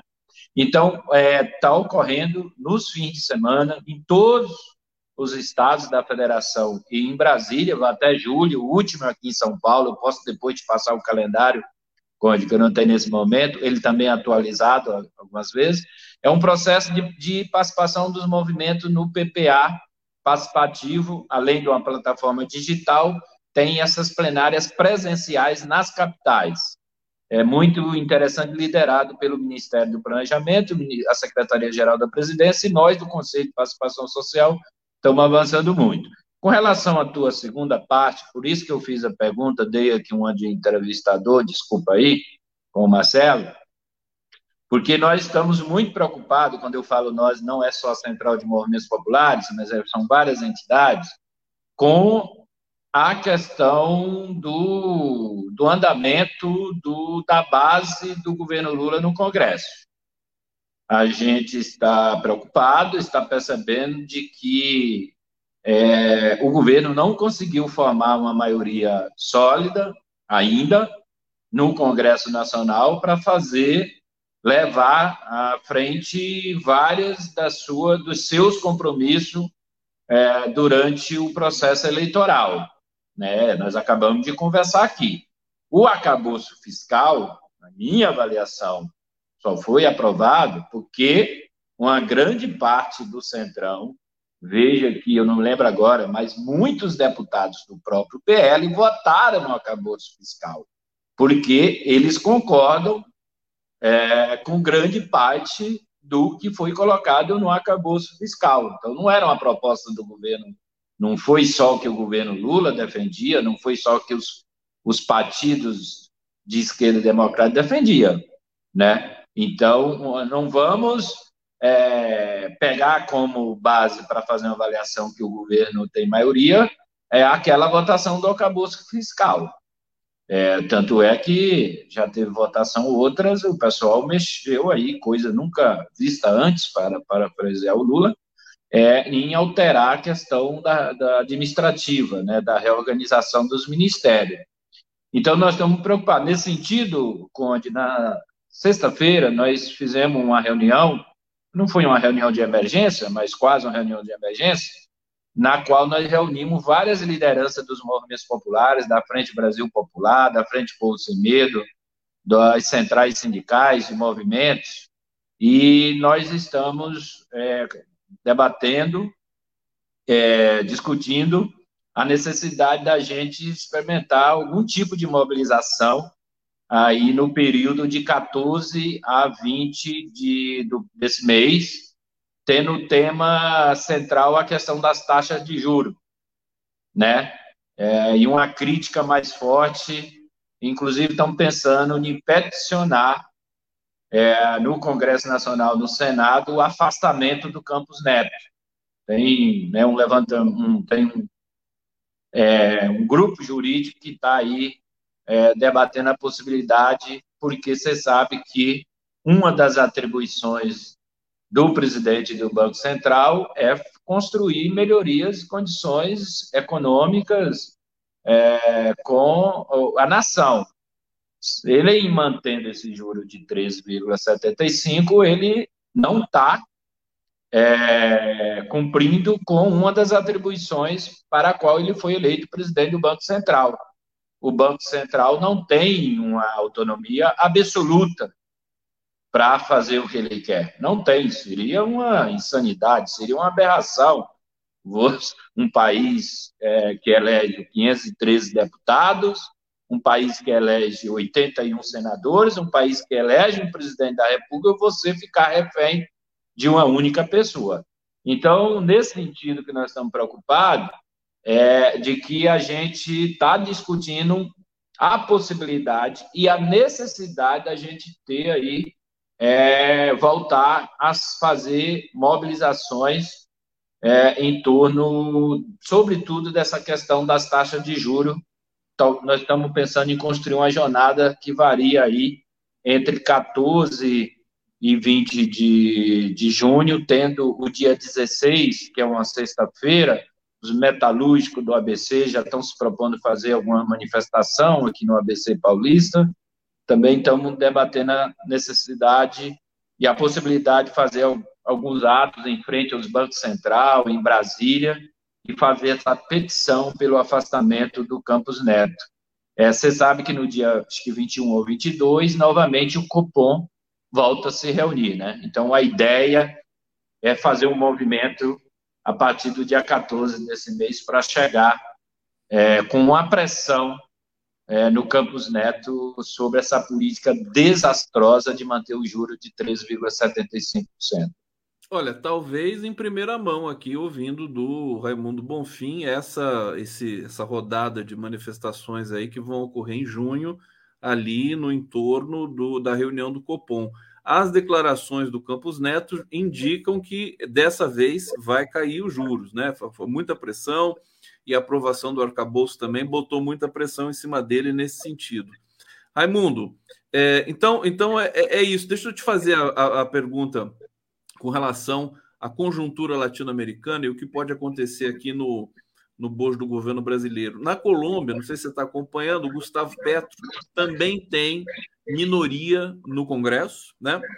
É, e ele está, mas é pior até a situação dele do que a do próprio governo aqui no Brasil, do próprio Lula. E ele está aprovando tudo que ele está apresentando lá, como que ele está fazendo isso, ele está colocando os movimentos populares para ficar pressionando o Congresso ali o tempo todo. Eu acho até uma, uma uma estratégia arriscada, né? É, é, uma ebulição muito forte. O Lula, ele, a gente se conhece, você sabe que ele gosta de negociar, de conciliar. Agora, você acha que isso funcionaria para o Brasil, que é diferente da Colômbia, evidente, né? É, essa estratégia dos movimentos assim, nas vésperas das votações, né? Essas coisas importantes. Por exemplo, se os movimentos estivessem é, agora é, falando sobre o marco temporal, né? é, se teria mais possibilidade né, do governo não sofrer essa derrota que o Marcelo Auler disse aqui, que, é, que se botar para votar vai ser certa. Né? Conde, eu sou da tese que é preciso ter um equilíbrio. Essa política de aliança, como ela é feita hoje, só favorece aos grandes interesses econômicos da burguesia brasileira.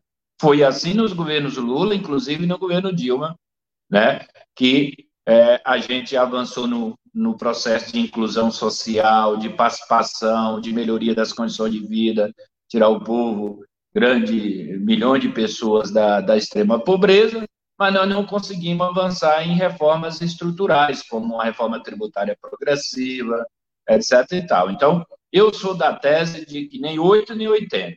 Se o governo Lula insistir em continuar é, mantendo um tipo de política de sustentação aliança com esse Congresso que aí está, nós não vamos avançar. Repito, o acabou a votação do acabouço fiscal não pode ser é, é, um elemento que diga que o governo Lula tem maioria. Não pode, em hipótese alguma. Né? É, então, eu sou da tese que precisa equilibrar é uma política de sustentação dialogando com o Congresso, porque não tem como ignorar o Congresso, mas deve ser uma política de sustentação na sociedade civil organizada, nos movimentos populares. E, para tanto, o governo tem que querer sinalizar também. Eu acho que nós temos uma fragilidade, viu, Conde, falo isso com muito pesar, assim, com dor no coração, que nós temos, embora eu seja uma liderança, um dirigente que vive é, diuturnamente no, no meio popular, no meio das mobilizações, nós temos um déficit muito grande de organização é, no Brasil, no sentido da gente fazer pressões mais fortes. Mas eu não tenho dúvida de que a gente precisa equilibrar uma sustentação política entre parlamento e sociedade civil, movimento organizado de um, de, de um lado, para você ter um equilíbrio aí, porque senão o governo Lula vai ficar refém é, de chantagem, né, de interesses privados, particulares e não interesse público. Eu acho que é preciso ter um equilíbrio de negociação permanente com o Congresso Nacional, mas da gente fortalecer. Daí a importância do governo Lula escutar os movimentos populares no PPA participativo, nas conferências, retomar os conselhos, ter um processo de escuta, quer dizer, os ministérios têm que abrir. Veja agora que a medida provisória do Minha Casa Minha Vida, o relator quer dar mais poderes aos estados ao invés de esvaziar o papel da Caixa Econômica Federal na construção do Minha Casa Minha Vida. Imagine, você vai dar mais poder para o Tarcísio, vai dar mais poder para o Zema, vai dar mais poder para o Castro do Rio de Janeiro, só para dar três exemplos. A Caixa Econômica Federal, que é uma excelência, né?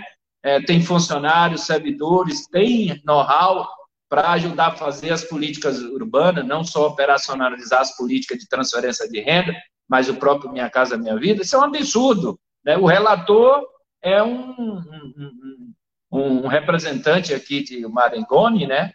É Marangoni, do, de Santo André aqui, que os interesses são interesse da especulação imobiliária.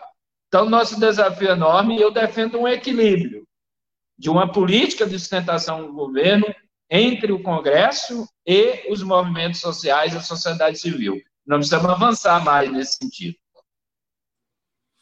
Raimundo Bonfim aqui no Giro das Onze, a gente está encerrando aqui a participação do Raimundo. Raimundo, é, primeiro agradecer a sua participação, sempre importante. Você é uma das figuras que é, levam esse equilíbrio equilíbrio para o governo, né? A intensidade com que você participou da campanha da transição, representando aí os movimentos populares. Só para fechar esse nosso papo aqui, eu queria que você é, é, retomasse, destacasse mais uma vez essa mobilização que está prevista aí para meados de junho, né? Como é que ela vai se dar as cidades, né? No âmbito nacional, vai ser em Brasília, e para as pessoas que quiserem colaborar com isso também, você deixar aqui, acho que o endereço eletrônico do, do, do CMP já é um, um, um link bom, né? Raimundo Isso, Isso Cody. Nós tomamos a decisão política na sexta-feira né? Nesta reunião que eu te falei, que é foi tomada a decisão política de construir então esta movimentação, alguns estão chamando de uma jornada de lutas, né, de ações, sejam nas redes sociais, sejam de mobilizações, essa questão da petição pelo, pelo afastamento do Campos Neto. Então, é, tomamos uma decisão na sexta-feira. Nessa semana, nós estamos evoluindo no processo de articulação de discussão, então ainda não, não tem um formato pronto e acabado, mas a ideia é fazer essas ações, como eu falei, por exemplo, os metalúrgicos do ABC já tomaram a decisão que no dia 16 farão mobilizações ali em torno é, da Anchieta, em torno de São Bernardo do Campo, que é já é tradicional, mas nós também estaremos estimulando a fazer é, ações entre 14 e 20, sobretudo tendo um dia 16, 17 e 18, que é sexta, sábado e domingo, é, como três dias importantes para a gente chegar com uma pressão é, na reunião do cupom em cima dessa questão da taxa de juros. Assim que tiver é, já uma é, avançado do ponto de vista de detalhamento, de dinâmica, as pessoas podem acessar o nosso site, site da Frente Brasil Popular, da Povo Sem Medo e outras entidades que vai ter ali mais informação. Porque é importante baixar a taxa de juro, mas é, é preciso ter uma curva que vá, é uma política de baixa de juros. Sim. Tem um apontamento, Cone, não sei se você já viu, que hoje diante da taxa de inflação que nós temos hoje, que não é uma, da, não é uma taxa de inflação razoável, exceto para as questões dos alimentos, que pesa muito, né? É, a inflação dos alimentos, essa teria que é, resolver. Mas se você comparar outros países, a taxa de inflação nossa do país não justifica uma taxa de juros de 13,75%. Então não basta só o Campo Neto é, ou baixar 25%. Tem que ter uma política de começar a baixar para dentro de um período de um ano nós temos uma, uma taxa de juros em torno de 6, 7%, que é o que os especialistas dizem que era o ideal para um momento, inclusive, que não tem uma demanda que pressione uma taxa de juros né, é, dessa, dessa magnitude. Né? Então, tem que ter uma política né, paulatinamente de ir baixando a taxa de juros. Não pode ser 25%, aí o outro mantém, eleva, mantém. Tem que ter uma política de ir baixando a taxa de juros, que ela seja razoável com a política fiscal do governo. Né? Raimundo Bonfim, coordenador da Central de, Movimentos Populares, coordenador nacional da Central de Movimentos Populares. O site da Central tá aqui na tela, cmpbrasil.org. Raimundo Bonfim, parabéns pelo trabalho magnífico que você desenvolve aí há tanto tempo. E o espaço aqui está sempre à disposição você vai voltar aqui sempre para a gente conversar sobre esses temas aí. Obrigado, querido. Até a próxima. Até, Conde. Um abraço à comunidade Giro das Onze.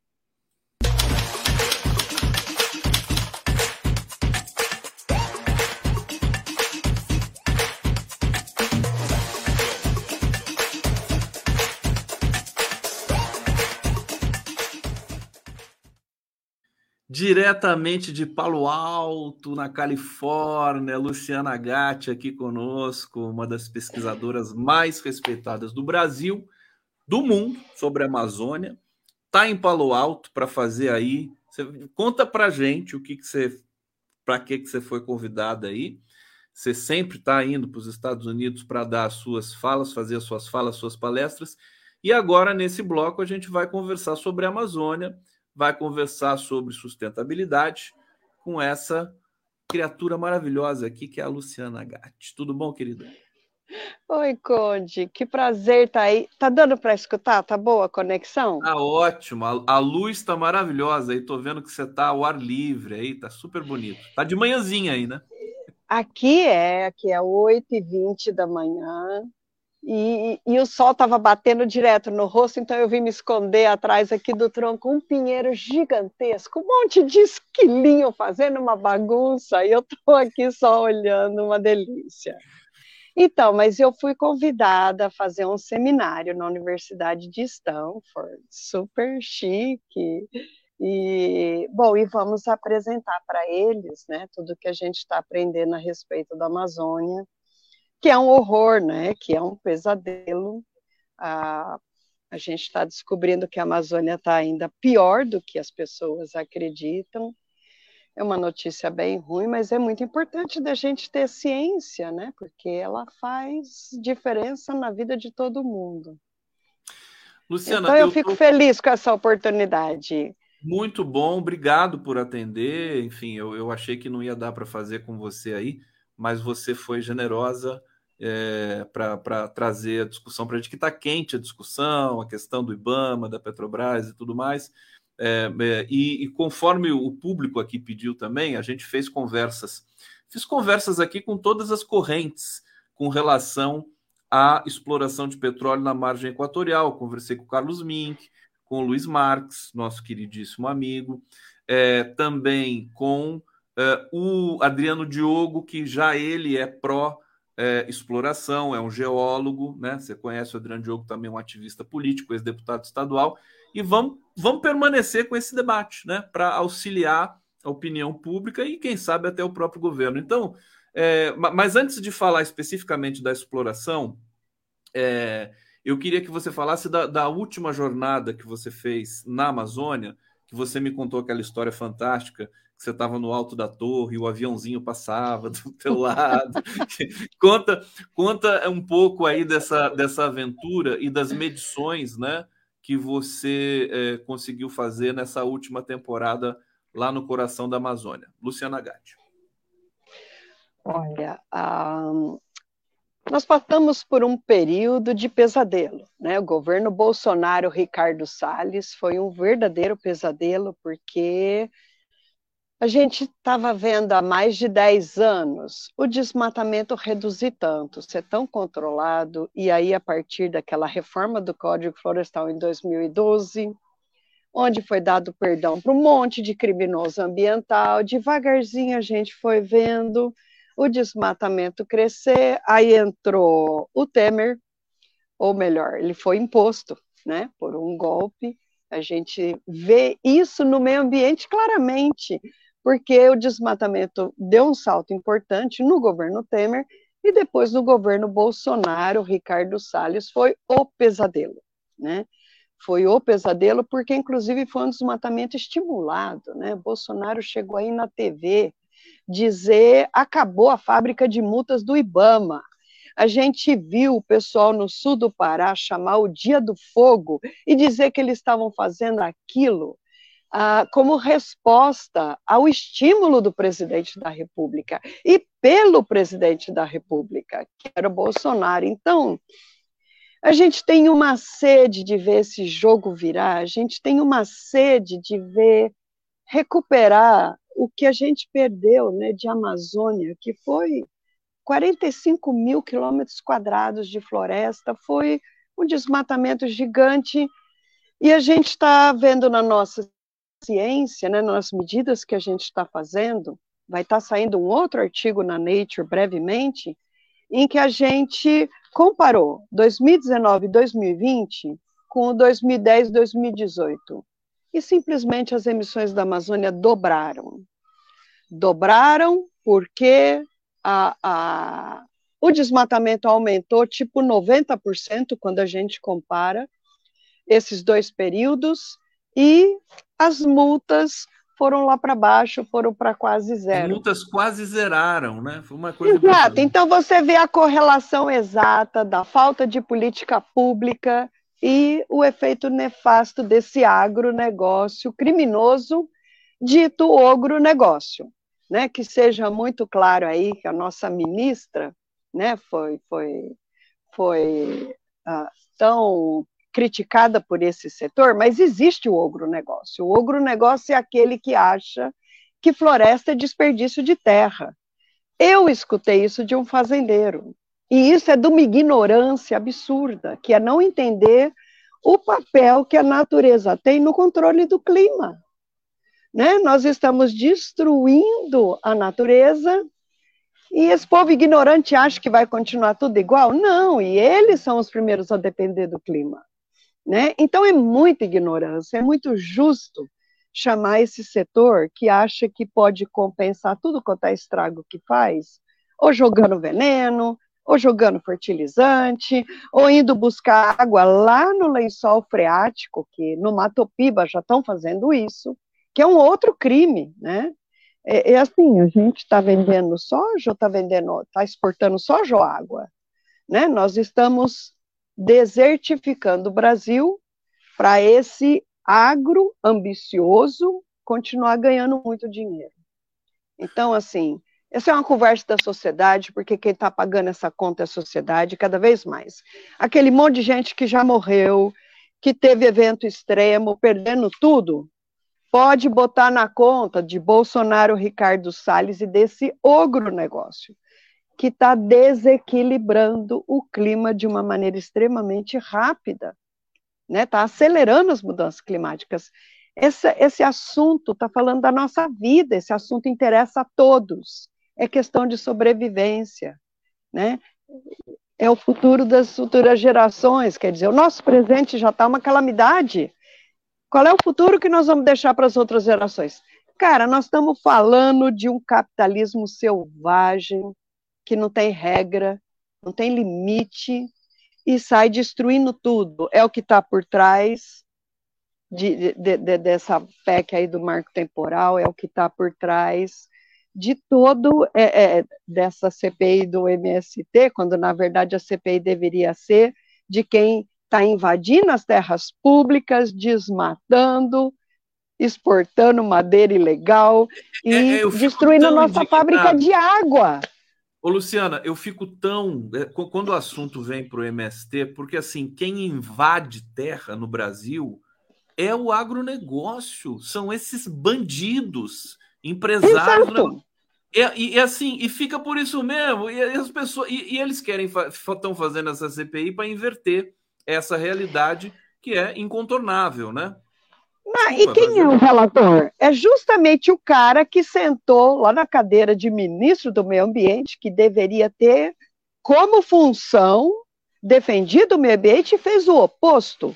Por que, que esse cara não está sendo processado por, no mínimo, prevaricação?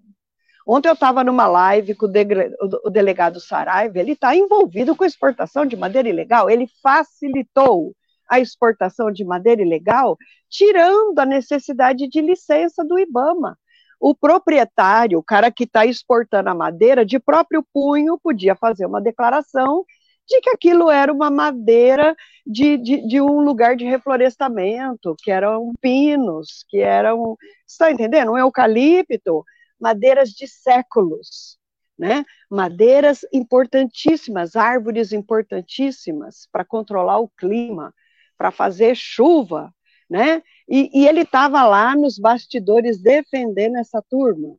Então, assim, é um assinte, é um assinte. Eu fico revoltada de ver Ricardo Salles, ao invés de estar sentado no banco dos réus, porque ele tem, ele é parte culpado por as pessoas que estão morrendo, perdendo tudo pelo tanto de eventos extremos que foi acelerado no Brasil. Ele e Bolsonaro deviam estar sendo culpabilizados indiretamente por todas essas mortes, pela aceleração dos desastres naturais, e ele está lá sentado como relator. É um. Eu fico aqui. Não, ser candidato. Eu fico possessa. Eu fico também para ser candidato, usando de palanque para ser candidato à, à prefeitura Exato. de São Paulo. Você tem mais. Eu vou já avisar ele, viu, Salles? Se você escutar isso, que vai sair aí publicado na Nature. Como você e Bolsonaro foram responsáveis pela Amazônia ter dobrado as emissões de carbono para a atmosfera? Não, e em 2020 ainda, a estação chuvosa perdeu 23% de chuva e aumentou 0,6% de temperatura. Vocês estão por trás da aceleração da, do, dos eventos extremos, a aceleração das mudanças climáticas no Brasil. Eu queria, sinceramente, conversar com o pessoal do Prerrogativas e, e, e armar um processo, sabe, contra esses caras, porque quem que está acelerando as mudanças climáticas? Em primeiro lugar, o uso dos combustíveis fósseis, que é o nosso assunto número dois. Em segundo lugar, porque nós estamos perdendo as nossas florestas, que são as fábricas de chuva, são as fábricas de água. Então, nós estamos causando desastre de duas maneiras diferentes. Né? E a Olha, gente tem que falar sobre isso. Tem que falar sobre isso e muito mais. Olha que importante aqui o depoimento e o relato da, da Luciana Gatti. Então, eu queria. Vamos, vamos no assunto 1, um, vamos deixar o assunto 2 mais adiante, porque eu acho que esse assunto 1, um, inclusive, ajuda a entender né, a questão da exploração do petróleo. É, você, o seu trabalho, que é aclamado no mundo todo, inclusive você está em Palo Alto, acho que para falar de, da, da questão da emissão de carbono versus a captação de carbono da floresta amazônica. É, explica um pouco para a gente, pode até antecipar um pouco, já antecipou essa questão da publicação da Nature, né? Que vai nomear os responsáveis por essa aceleração da emissão de carbono da Amazônia. Como é que está a situação da Amazônia hoje no que diz respeito à emissão de carbono, comparativamente para a gente entender? Deixa eu te dizer que eu estou com o seu PowerPoint aqui Tá no jeito, se você quiser que eu coloque na tela, eu coloco, tá bom? Aquele PowerPoint acho que é sobre a, a questão da FOM, do Amazonas, não é? Ah, tá bom. O, o PowerPoint é da Foz? Ah, isso. Isso. Ah, bom, primeiro vamos falar de Amazônia, né? A primeira coisa que eu queria dizer é que, bom, vendo tanto que as emissões da Amazônia né, estão maiores do que a capacidade da floresta de absorver carbono, né? Porque assim, quando a gente fala Amazônia, lá dentro está a floresta mais essa humanidade que está lá se comportando como uma formiga saúva, destruindo o jardim do que qualquer outra coisa. Não estou falando dos habitantes verdadeiros da Amazônia. Eu estou falando dos bandeirantes modernos, né? Os sojeiros do Mato Grosso que invadiram o Pará e estão transformando o Pará num segundo Mato Grosso, que estão lá destruindo a floresta. Eu estou falando do pessoal que foi do Sul, estimulado pelo fato da terra estar tá barata na Amazônia. Por que, que a terra está barata na Amazônia? Porque ela é ilegal, né? Então, como ela é ilegal, o pessoal vende baratinho. A gente tem que entender o que está acontecendo na Amazônia, porque aquilo é a maior joia, aquilo é a maior preciosidade que o Brasil tem.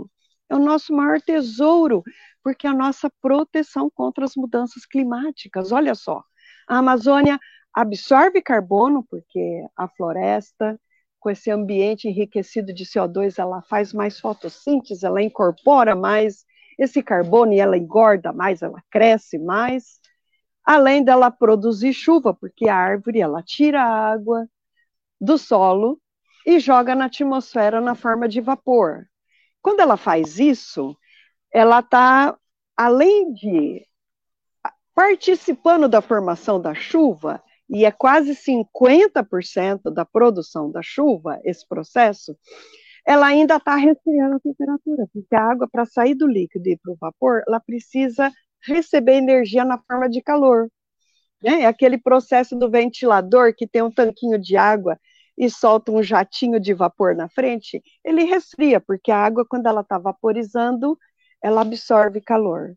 E é isso que a floresta faz. É por isso que quando você está num parque é tão fresco, não é só por causa da sombra, é por causa desse processo.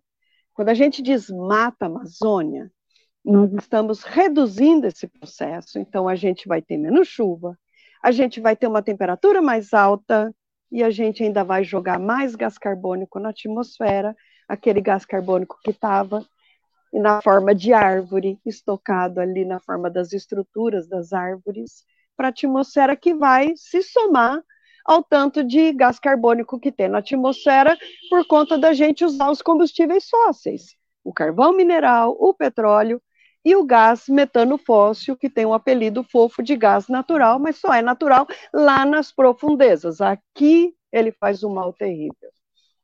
Então, assim, é o que a gente está vendo que o desmatamento na Amazônia não, não representa apenas uma emissão direta de carbono, também representa uma emissão indireta. Foi isso que a gente aprendeu na nossa pesquisa, e por isso que ela alcançou esse impacto todo, porque isso é novo na ciência. A, a, a, ao, ao perdermos boa parte da vegetação, a floresta está mais estressada, está perdendo a sua capacidade de absorver carbono, a mortalidade está aumentando, nós estamos vendo mais árvores morrerem por esse estresse climático, porque ela espécies típicas de uma floresta tropical úmida precisa ter água abundante, precisa ter uma temperatura fresca e a estação seca está cada vez mais longa, com menos chuva cada vez mais e temperaturas mais altas. Então, a mortalidade está aumentando muito. Nesse período sob estresse, a árvore ela para de fazer fotossíntese ou, no mínimo, reduz. Então, as emissões estão cada vez maiores. Então, nós estamos vendo a transformação da floresta amazônica. Ô, Luciana. E a Amazônia pede socorro, gente. Nós estamos matando a Amazônia.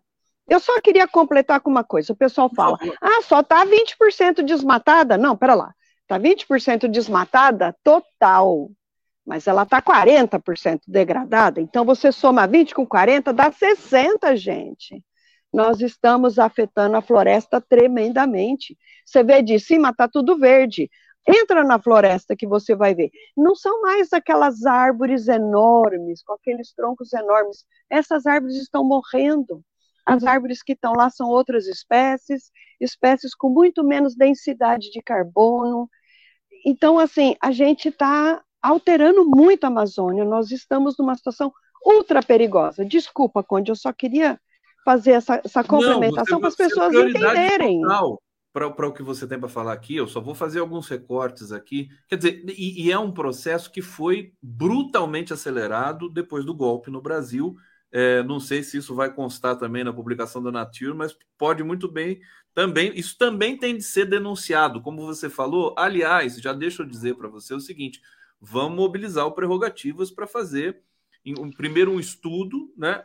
E depois uma, uma ação concreta para que a gente traga também para o campo do direito né, a, o, o, zelo por essa região que é estratégica para o mundo todo. Me diz uma coisa: o, a emissão de carbono ela ultrapassou a captura na, na Amazônia? É, isso aconteceu? Ah, isso, isso faz tempo. Nosso estudo de 2018 já mostrou que a média de 2010 a 2018 as emissões eram maiores do que as absorções. Né? Se a gente não queimasse nada na floresta, se fosse completamente proibido usar queimada.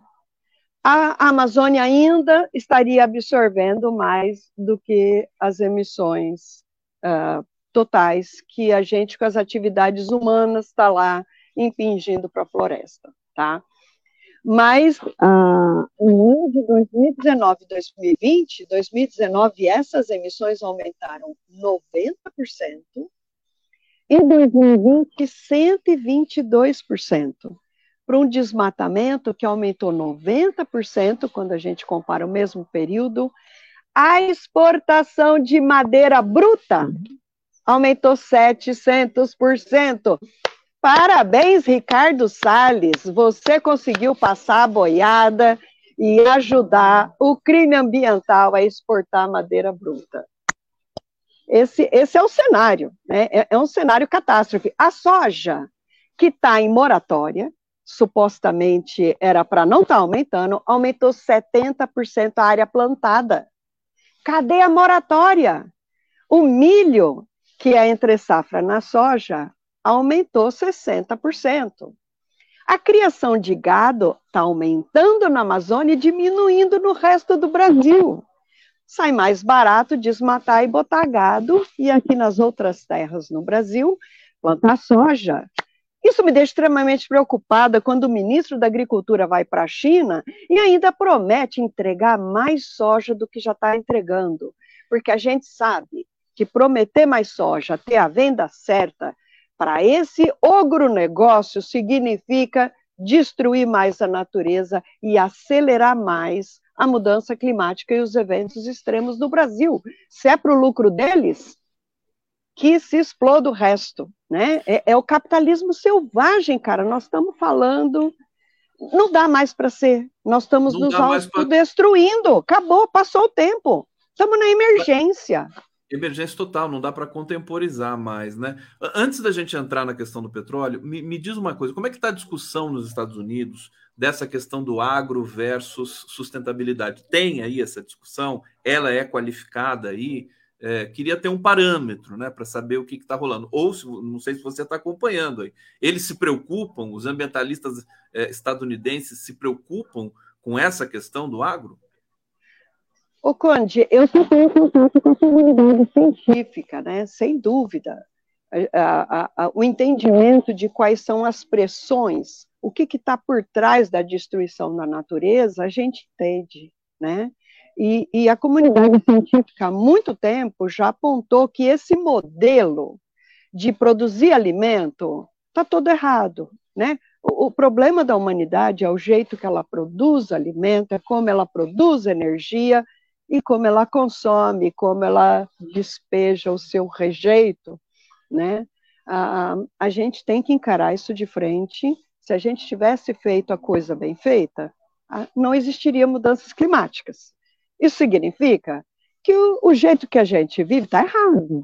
Então vamos encarar de frente o que, que nós estamos fazendo de errado, vamos ter coragem, porque negacionismo é coisa de covardes, né? Vamos encarar o que a gente está fazendo de errado e ver o que a gente tem que fazer para corrigir os nossos erros a gente tem que produzir alimento de uma maneira diferente.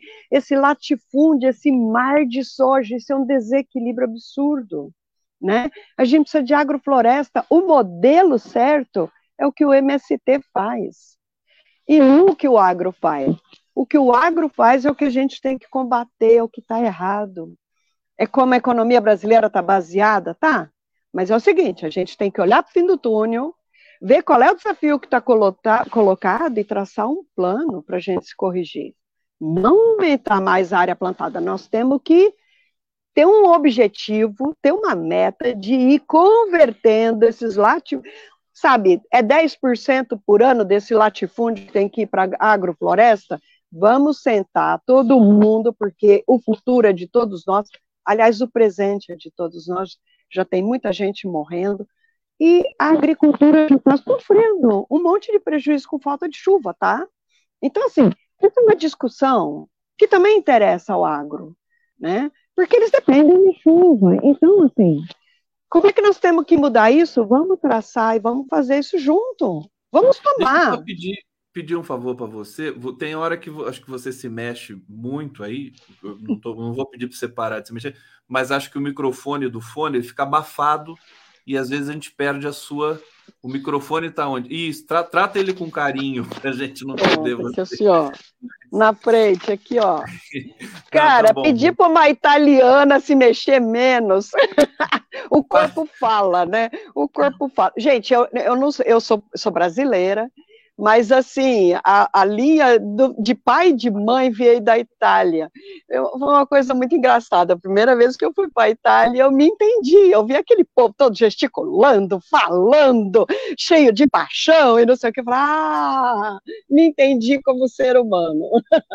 O italiano é muito parecido com, com o português brasileiro, até mais que o português europeu, pela, pela musicalidade, né?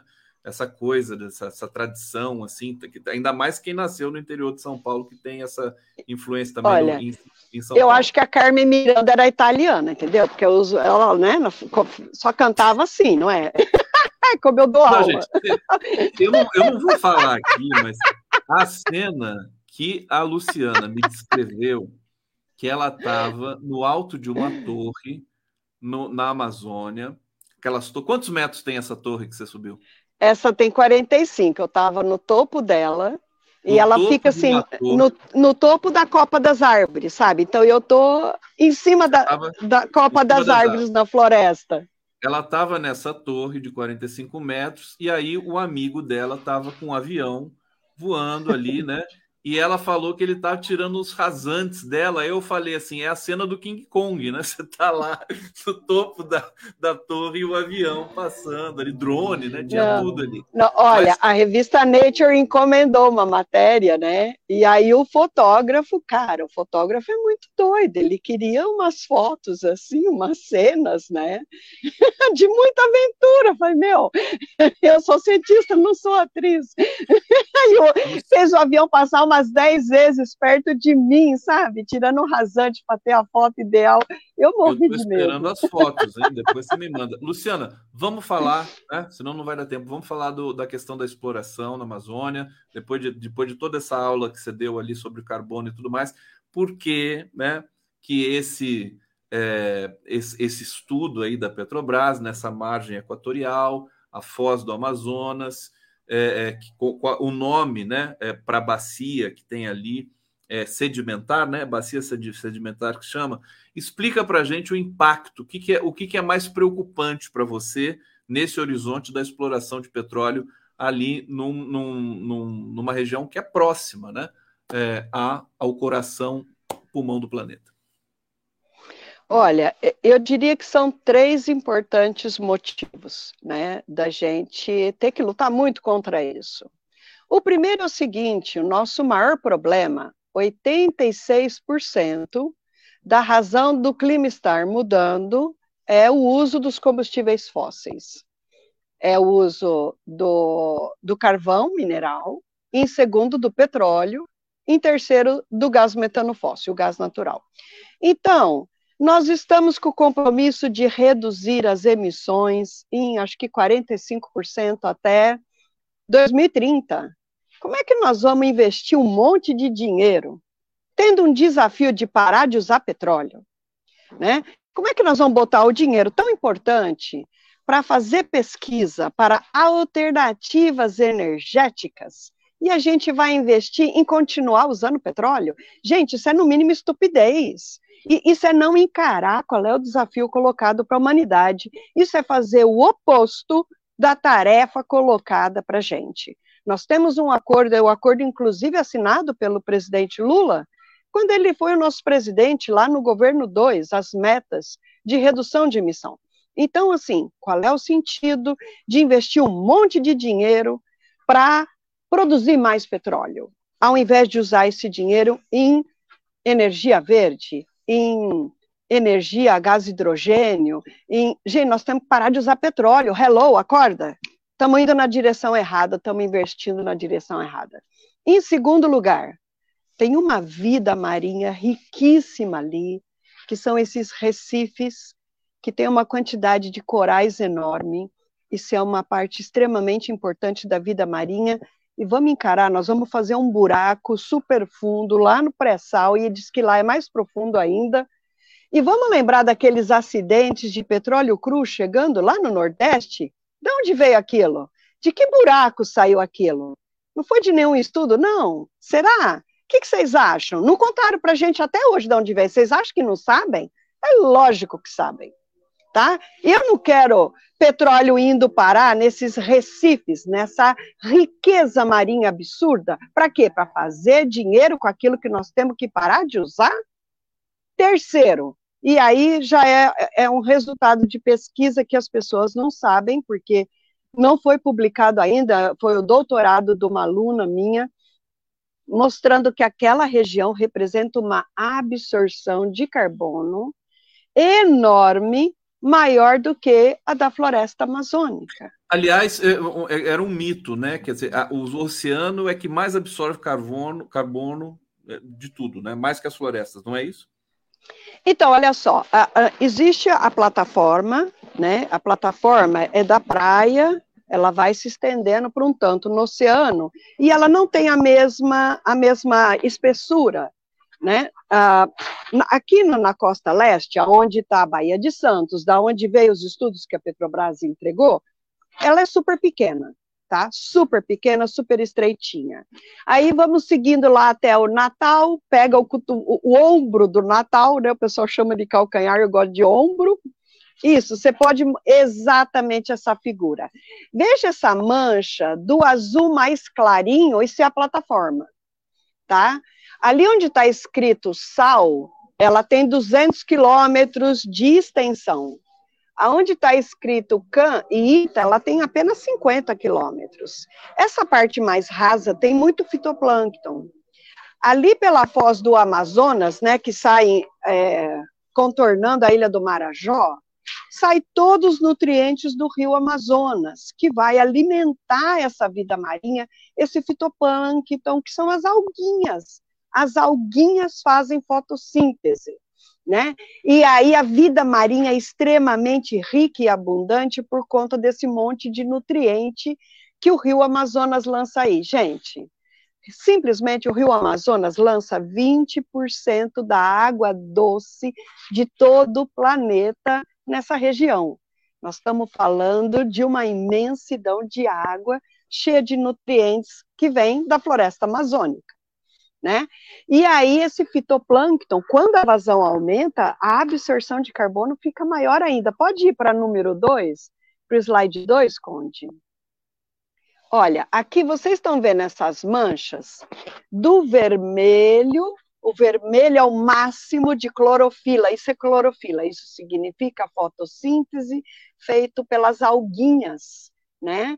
Do vermelho indo para o azul claro, vermelho é o máximo de absorção. Então vocês veem que tem um período do ano que a mancha é enorme, é quando a vazão do rio Amazonas aumenta, para você ver como que o Amazonas alimenta a vida marinha e isso é na tona da água, essa, essa fotossíntese das alguinhas é na tona da água, fora, fora esses corais, né, com, com o, o, os recifes, com os corais, que tem essa vida marinha superabundante. E eles estão ali removendo carbono, isso não está na nossa conta, mas ele existe. Então, colocar toda essa vida em risco para ir atrás desse ouro negro que a gente tem que avançar. parar de usar. Ô, ô, ô, Luciana, vamos avançar nas imagens para você ilustrar mais alguma coisa. Eu não sei se tem mais tem mais Isso, olha aí, olha aí. Uh, vocês estão vendo esse cinza? Olha, isso é uma medida de CO2 com avião, tá? Lá em cima está 6 quilômetros de altura, então vocês veem que o CO2 ele faz, ele aumenta até mais ou menos uns 3 quilômetros de altura, e depois ele diminui, diminui, diminui, diminui, diminui. Por que, que ele diminui? Porque a superfície está absorvendo carbono. Olha isso, pode ir para o segundo, ele está o tempo inteiro absorvendo carbono. Tem um período que absorve mais, pode ir de novo. E tem um período que absorve menos. Mostra a próxima. Essa figura, tá vendo que é do zero para baixo? Porque está retirando o CO2 da atmosfera. Esse é o tanto de CO2 que está retirando. Gente, nós estamos. Chega a 5 gramas de carbono por metro quadrado por dia. Na Amazônia, o lugar que, que, que, que, que mais emite é 0,4 que emite, né? Que é ali a região nordeste da Amazônia. E a absorção é 0,1. Aqui nós estamos falando de 5. É um potencial de absorção imensa.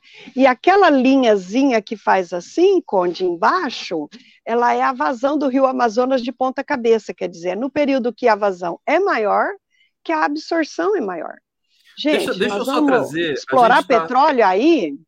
vamos fazer, vamos fazer o debate. É, vou trazer aqui o comentário do público, pra, porque a gente está chegando no final do nosso papo aqui, vai, vou ter que chamar de novo para a gente. É, enfim, eu até estou com calor. Coisas. Eu vou ficar tão nervosa, gente, tão indignada. É, até calor, né? Fora Lira, Vanusa Gomes, obrigado. Carlos Alberto Veloso está dizendo aqui: com a tecnologia de imagens de satélites, é possível o avanço do agronegócio depredatório em áreas de preservação desde 2019. Não tem estudo detalhando? Eu acho que tem, né? Espera aí que a, a, a, Luciana vai dizer. Andréa, Andréa Maia Santana, não foi em São Paulo que escureceu às 15 horas por tar, da tarde por conta da destruição da Amazônia? Foi, né? Foi. É, Leonardo Fittipaldi, Conde, você disse há muito tempo que representantes da CIEAS, Comissão, Comissão Interis, Interistutinas de Educação Ambiental, interinstitucionais, será? É, previstas na Constituição Federal, irão retornar aqui. É, deixa eu ver, tem outra pergunta aqui dele. Luciana, tem como o carro-chefe das ações de reconstrução da Amazônia, CIEAS, num Programa Nacional de Educação Ambiental, Luiz Pucinato, ainda não é o momento final do petróleo, vai demorar. Aqui algumas é, perguntas, né, mais, que são que são é, tão, tão filiadas à, à, exploração daquela área, né? Simone Escolar, o petróleo vai em quase tudo, roupas, cosméticos, plásticos. E Sérgio Capilé, Petrobras tem que mudar seu core business para explorar energias não poluentes. A notícia de que a petroleira norueguesa faz essa transição há tempos. Luciana, você tem dois minutos. Tá? dois minutos. É, o seguinte. Você não, me corta. Não, vai lá, um chorinho de um minuto. Fale o que você quiser. Gente, a, o, o, vai demorar. Então, justamente porque a nossa dependência gigantesca do petróleo, a gente usa petróleo até para fertilizante, né? Socorro. É que a gente precisa fazer tanta pesquisa para mudar a base da nossa economia. Então, assim, vai custar muito caro essa pesquisa, né? A Marina colocou muito bem lá no Congresso, vai custar, é, é muito dinheiro, são dois anos de pesquisa. A pergunta é, por que investir um monte de dinheiro, dois anos de pesquisa, numa direção que a gente já sabe hoje que a gente tem que abandonar e não colocar esse dinheiro a serviço do futuro, a serviço da tarefa que está colocada, que são a substituição do petróleo, outras fontes de energia, né? A Toyota está lá desenvolvendo o carro, né? A, a, a, a, hidrogênio verde, né? Então, assim, por que, gente, nós temos tanto potencial, por que, que a gente não coloca a ciência e esses recursos financeiros na direção certa? Sabe, se a gente não investir, nós não vamos mudar, moçada. Quanto mais a gente demorar para investir na pesquisa, para poder abandonar essa fonte de energia, mais tempo vai demorar. e mais rápido a gente vai chegar da extinção. Nós estamos caminhando para o colapso climático. Ou a gente encara isso de frente com coragem, ou nós vamos ficar fingindo que ainda dá para investir em petróleo e os nossos filhos, nossos netos, é que não vão conseguir nem habitar aqui. Só que já tem muita gente morrendo, tá? As mudanças climáticas já chegaram e elas vão ficar pior exponencialmente. Não é linear, não, tá? É exponencial. Quantos morreram esse ano? Quantos morreram ano passado?